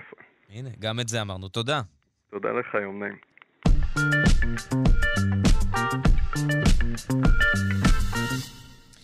עכשיו נדבר על צבים, צבי יבשה, ועל ההבדל בין המינים, בין זכרים לנקבות. דוקטור מאי חיימוביץ', ברנהיים, בוקר טוב. בוקר טוב, שלום. זה בעצם מחקר שלך בדוקטורט אה, בחוג לביולוגיה אבולוציונית וסביבתית באוניברסיטת חיפה, נכון? נכון, בהחלט. איך הגעת, איך הגעת לצבים? למה זה דווקא עניין אותך? אמ, קודם כל, הכל מעניין אותי. אמ, זו שאלה טריקית. אה, אז אני קודם כל אגיד שזה בעצם, אה, אני אומנם אה, עשיתי את הדוקטורט, גם המאסטר שלי, לפני על צבים, אבל זה היה ביחד עם פרופסור אורי שיינץ, שהיה המנחה שלי לאורך כל הדרך, ויותר אפשר לומר שהצבים הגיעו אלינו, מאשר אנחנו הגענו לצבים. התחלנו בכלל, התחלנו כבר בתואר ראשון ביחד לחקור משהו מסוים, חשבנו שנחקור צבעים, כלומר צבי, צבי, צבי הערבה, חשבנו שנתחיל משם את המחקר, ואז מרמת הנדיב פנו אלינו עוד אז ב-2000 ולדעתי זה היה 12 או משהו כזה, או לפני, לחקור את צבי היבשה ברמת הנדיב. ו... טוב, ההבדל ובח... בין צבי לצו זה אות, אח... זה אות אחת. ממש, כן, ממש. זה... אז זה לא, לא היה הבדל גדול, רק גיאוגרפית. והתחלנו בעצם להסתכל על היבטים שונים. זאת אומרת, זה בעל חיים מאוד שונה ומעניין. כאילו, חשוב לציין שקודם כל מדובר צבים. האב הקדמון שלהם הוא ככה, הוא יותר עתיק, יש לומר, אפילו מהדינוזאורים, הוא משוער למשהו כמו מלפני 290 מיליון שנה. אז זה באמת בעל חיים קדום, שככה נמצא ו- ו- ומצליח לשרוד, עם תכונות מאוד מיוחדות שמאפשרות לו להתקיים ולשרוד, ו- וחלק מהמחקר שלנו בהתחלה, במאסטר, באמת היה ממש לזהות דפוסי התנהגות. הרבה פעמים בקיץ אמרו שלא רואים בישראל צבים, איפה הם, איפה הם נמצאים, ואנחנו יודעים דווקא ממדינות אחרות שדווקא בחורף לא רואים צבים ובקיץ יותר רואים. ישראל היא מדינה חמה, ו- ו- וחקרנו במשך שנתיים באמת את דפוסי ההתנהגות, משדרנו צבים. כשאנחנו ו- מדברים על הצבים, כן. ותכף נ- נ- נ- נעמוד על המחקר שלך ועל הדוקטורט בעצם על, על ההבדלים, אנחנו מדברים על הצבים האלה שאנחנו רואים בגינה, נכון? זה צבי היבשה. נכון. צב יבשה מצוי. זאת אומרת, כל מה שכל אחד מכיר בעיניים, זה אפילו לא עכשיו, לא איזו חיה שאנחנו מדברים עליה תיאורטית, וזה כמעט כל אחד במדינת ישראל נחשף לצו הזה. אני מקווה. כן, אני, אני חושבת שכבר פחות ופחות, זאת אומרת, אני חושבת שאנשים שפעם, הרבה פעמים אנשים מהעיר, היו אומרים לי, מה? כשהיינו קטנים היה מלא מלא צבים והיום פחות רואים, כי זה בעל חיים שבאמת באופן ישיר נפגע, קודם כל זה בעל חיים שנמצא בסיכון, כן? בסכנת הכחדה. לא רק בישראל, ברמה העולמית. מה זה סכנת הכחדה? הוא, הוא שרד הדינוזאורים לא, זה... זה נכון. זה נראה שהוא דווקא אנחנו... השורד האולטימטיבי. הוא שורד טוב, יש לו אה, באמת אה, התנהגות טובה, אבל אה, אני חושבת שהאדם מנצח הכל, לצערנו, כן, אוי. אני אומרת את זה במובן השלילי של המילה, של קיטוע והרס בתי גידול. איך באמת אבל הוא שרד והדינוזאור לא? נגיד, אני יכולה להגיד אנקדוטה קטנה מהמחקר שלנו, זה שמצאנו שבקיץ עצבים מתחפרים, אה, אה, מתחת לקרקע, ממש, אתה יכול לעמוד על הקרקע מבלי לדעת שמתחתיך נמצא צב שהתחפר בתוך הקרקע, מתחת לשיח התחפר, מתחת לאבן, והרבה פעמים היכולת ההתנהגותית הזאת אה, לחפור ולהסתתר למשך תקופה ארוכה יכולה להגן עליך מפני קטסטרופות טבעיות, mm-hmm. לדוגמה. עכשיו, ועכשיו נתחיל בעצם להיכנס בעצם להבדלים שאת מצאת. יש הבדלים בהתחפרות, בהתהפכות בין זכרים לא בהתחפרות, אבל בהתהפכות. אני אסביר שזה כן חשוב ושיכירו או ישמעו, כן. זה שבעצם בצבים, אז אה, אין להם כרומוזומי מין. כלומר, אין הבדל בין זכר לנקבה מבחינת הכרומוזומים, כמו שאצלנו לדוגמה יש XX לנקבה ו-XY לזכר. Mm-hmm. ולכן קביעת הזוויג שלהם, זוויג הכוונה לזכר או נקבה, נקבעת לפי הטמפרטורה בזמן ההדגרה של הביצים. זאת אומרת, במהלך שהביצים מתפתחות, יש קביעה האם הפרט הזה יתפתח להיות זכר או להיות נקבה. וכשהם בוקעים, האבקועים הצעירים לא יודעים להבדיל בין זכרים ולנקבות מבחינה מורפולוגית, הם נראים אותו דבר. רק בבגרות, כשהם מגיעים בערך בסביבות גיל 8-9 שנים, ניתן להבדיל מורפולוגית, זאת אומרת מבחינת מבנה, בין זכר לנקבה. מה, הם, הם לא נולדים עם, עם, עם, עם איברי מין? הם נולדים עם אה, מה שנקרא גונדות, שחלה ואשכים, אבל זה פנימי. זאת אומרת, אי אפשר לראות את זה חיצונית, אנחנו לא יכולים להבדיל, והדרך היחידה זה אנחנו יכולים ממש בצורה פולשנית לחדור עם איזשהו אנדוסקופ כזה, אה, ולהסתכל אם יש אה, שחלה או אשך. אבל הם לא יכולים אחד, זאת אומרת, הם, הם, מסתכלים אחד על השני, ובעינם הם א-בינארי, בוא נגיד, כאילו, לא... לא... בוא נאמר, כן, אבל בוא נאמר שגם לפני גיל בגרות המינית אין להם צורך. הם, קודם כל זה בעל חיים solitary, הוא לא חי בקבוצה, וכאשר הם בגיל הבגרות המינית יש צורך להבחין ולזהות, אבל לפני זה אין איזושהי התנהגות מינית או צורך חברתי בכלל אה, להבין מיהו הפרט שמולך, אם הוא זכר או נקבה. יש לזה משמעות תרבותית גם, לא הרי? זאת אומרת, הם לא מפתחים את ה... אני שואל, כן, אני אומנם אומר את זה בלי, בינתיים במין איזה טון אה, שקובע, אבל אני שואל, האם הם מפתחים כל מיני תכונות שאנחנו מזהים בטבע אצל זכרים אה, ונקבות, ודווקא לא מזהים אותם בגלל היעדר הבהירות של מה המין, לא רואים את זה אצל צבים.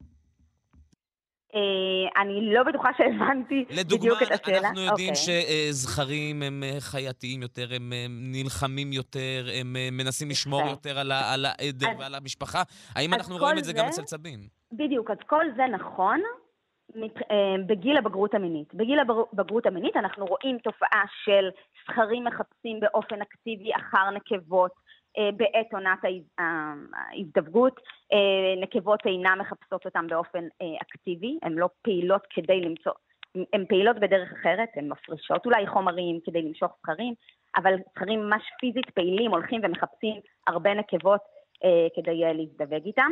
אה, יש אה, מינים של צבים שהם כן אה, טריטוריאליים, וכאשר אתה טריטוריאלי אתה מגן על שטח המחיה שלך, אז אתה יכול להיות גם אלים כלפי פרט אחר. הצווים שלנו, אבל אגב... אבל כל הם... זה כן. קורה בבגרות המינית. בבגרות המינית, זאת אומרת, עד אז נכון. הם, הם, מה שאנחנו עד היום... אז... הם א-בינאריים, כאילו אין להם, לא, לא משייכים אותם לשום דבר, והם גדלים אותו דבר. נכון, הם גדלים אותו דבר, נכון? ואנחנו, זאת אומרת, תראה, פנימית קורה משהו. מבחינת הורמונים, וזה משהו שגילינו במהלך המחקר, אה, הורמונלית, אנחנו רואים, אנחנו בעצם ניסינו גם למצוא שיטה שהיא אינה פולשנית להבדיל בין הזכרים ונקבות. כי אם אנחנו נצטרך לעשות אה, לפרוסקופיה, שזה להכניס אנדוסקופ, לעשות להם ניתוח כדי לראות אם יש החלה או אשך, זה דבר מאוד מאוד פולשני שיכול להיגרם גם למוות. ואין לנו זמן לחכות עכשיו תשע שנים או שמונה שנים כדי לראות אם זה זכר או נקבה. ופיתחנו שיטה שמתבססת על אה, הורמונים בצואה. ובהורמונים בצואה אנחנו כן גילינו שיש הבדלים אה, בין זכרים ונקבות צעירים אבל זה לא משהו שהיה ניתן להבחין. זאת אומרת, אז כן יש שינויים שקורים, שמובילים אותם לכך שבעת הבגרות המינית הם, הם יהיו זכר או נקבה או אולי משהו אחר, אבל, אבל הם יהיו אה, ככה מינים, זוויגים שונים. עוד משהו מעניין לסיום ש, ש, שעולה מהמחקר שלכם, זה שהם די שוחרי שלום, העצבים הישראלים. אה, הם לא אלימים, הם לא כמו האחים מהעולם, הם, אה, הם באים בטוב. צבי יבשה בישראל, הצב היבשה המצוי, טסטודו גראקר, הם אה, צבים שאזורי המחיה שלהם חופפים אחד עם השני, הם באמת אינם אלימים, הם, לא, הם באמת יש להם שטחי מחיה, אך הם אינם טריטוריאליים, הם לא תוקפים זכרים, לא תוקפים זכרים אחרים, גם לא בעת עונת הרבייה, שהם מחפשים בחיפוש אחר נקבות, הם רק באמת זקוקים... זה נשמע כמו קיבוץ, שלהם. כמו קיבוץ כזה, קומונה כזאת של צבים בכל... אה. אתה מדבר עם קיבוצניקית, אה, אבל... אז, אז לא בטוח, את אומרת. לא, לא, הם לא, אין להם חיי שיתוף, הם באמת מין סוליטרי, כל אחד חי לבד במהלך השנה, למעט בעת עונת הרבייה, שהם אה, ככה נפגשים לצורכי הזדמנות. יישוב שיתופי אז, אה, לא נגיד קיבוץ, אה, אבל הם נחמדים אחד לשני, וזה מדהים. הם לא חיים פשוט אחד עם השני, אבל הם בסדר אחד עם השני. אם הם חיים בשבי, הם ממש בסדר, אין תוקפנות, הם חיים בטוב אחד עם השני. אם הם חיים נגיד בכלוב, או בתנאים של... אתה יודע, איך זה קרה שאנחנו רואים אותם פחות? מה, עשינו כדי שהם נעלמו פה בארץ? זו שאלה מאוד מאוד מאוד טובה. אז אה, אחד הגורמים העיקריים שמשפיעים על אה, בעצם על, על היעדר של צבים זה הרס וקיטוע של בתי גידול. אה, תחשוב לדוגמה על, על הכרמל או על אזור רמת הנדיב, שזה אזור שהוא ממש כמו אי, כי סביבו הכל כבישים, וקשה לצו, אפילו אם יש פסי רכבת, קשה לצו עכשיו לעבור פסי רכבת, לעבור כביש מבלי להידרס. אז הם פשוט חיים במעין איים כאלה, ואין, חסרים מסדרונות אקולוגיים שיאפשרו להם את המעבר אה, באופן רציף בין, בין השטחים השונים, ואנחנו בני אדם מאוד אוהבים להמשיך לבנות, להמשיך להרוס שטחים טבעיים, אה, להפוך אותם לדברים שהם אינם טבעיים. אין לנו מסדרונות בין, ה, בין האזורים הטבעיים השונים. צריך ולכן, לתכנן, אה... לתכנן ולחשוב גם עליהם כשמתכננים. דוקטור מאי חיימוביץ' ברנהיים, אה, על המחקר שלך, אה, אה, על ההבדל בין המינים, בין הצבים, צבי היבשה. תודה רבה לך. תודה, יום נעים. ביי.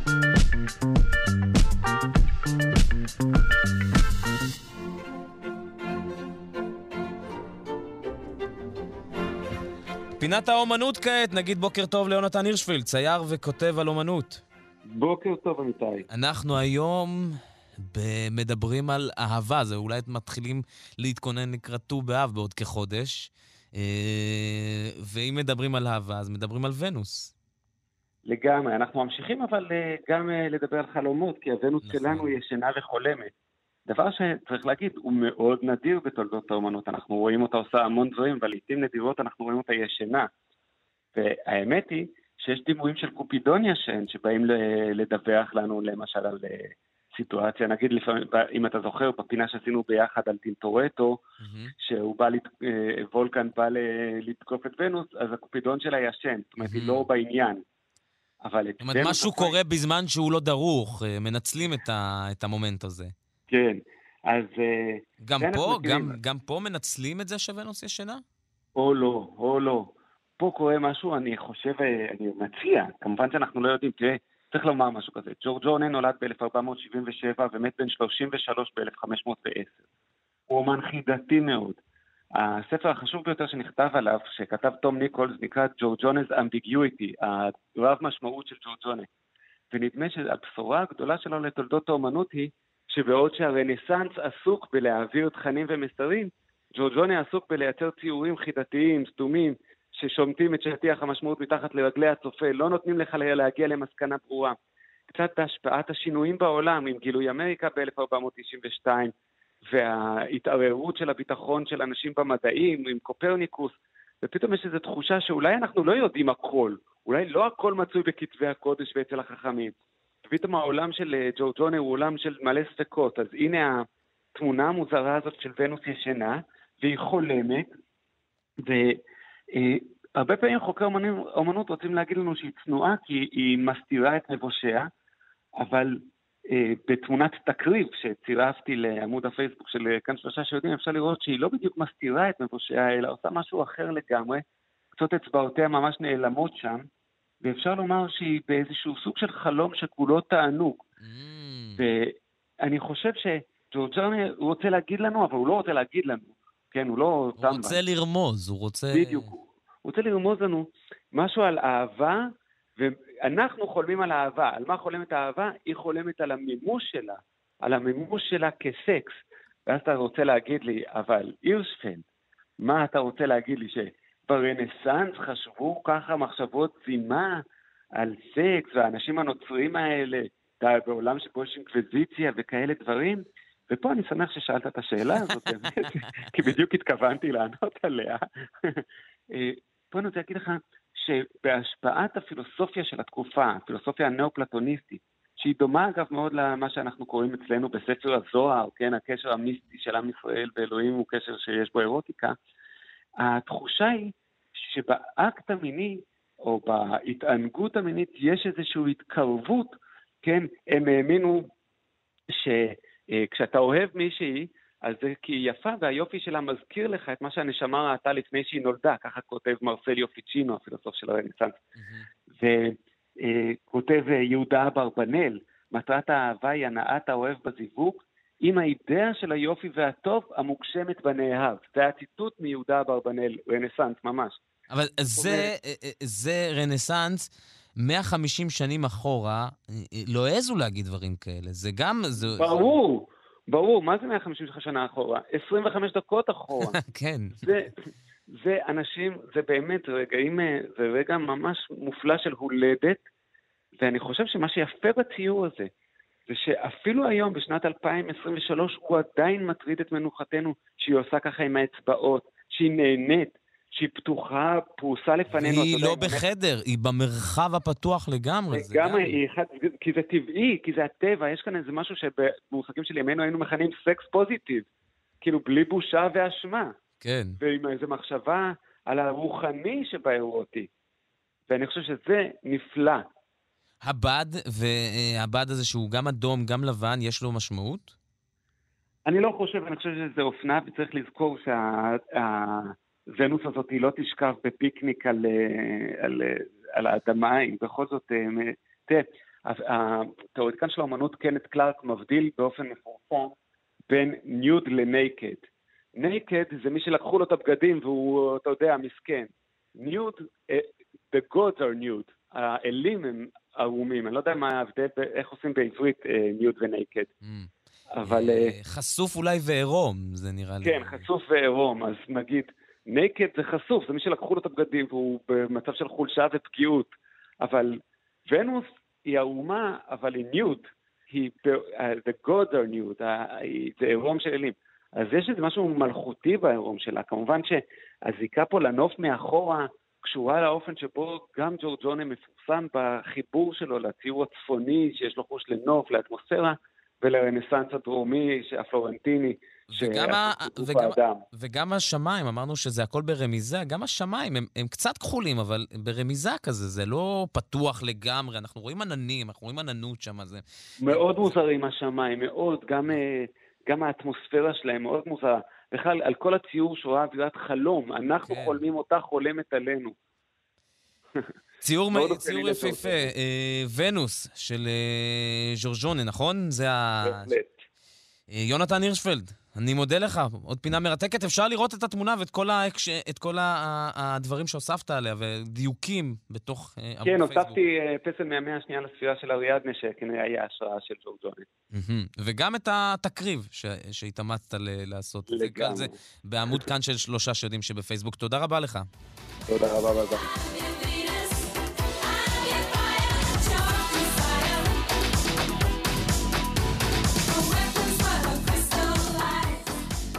טוב, על רקע בננה רמה אנחנו נסיים את uh, שלושה שיודעים uh, לבוקר זה. נגיד תודה לכל מי שעסקו במלאכה, אלכס לויקר ערכה, טל ניסן הייתה בהפקה, נגיד תודה גם לעמרי קפלן ולאיתי אשת. דימה קרנצוב, תודה גם לך, הוא היה אחראי על כל הצלילים האלה ששמענו. שרון קנטון תחזור להיות כאן איתכם מחר. אם פספסתם או פספסתן, אנחנו גם זמינים בהסכת שלנו, בכל אחד מיישומוני ההסכתים, וגם בשידור החוזר בשמונה. מיד אחריי גואל פינטו עם גם כן תרבות. תודה רבה לכם, ממני עמיתי פוקמן. המשך יום נפלא.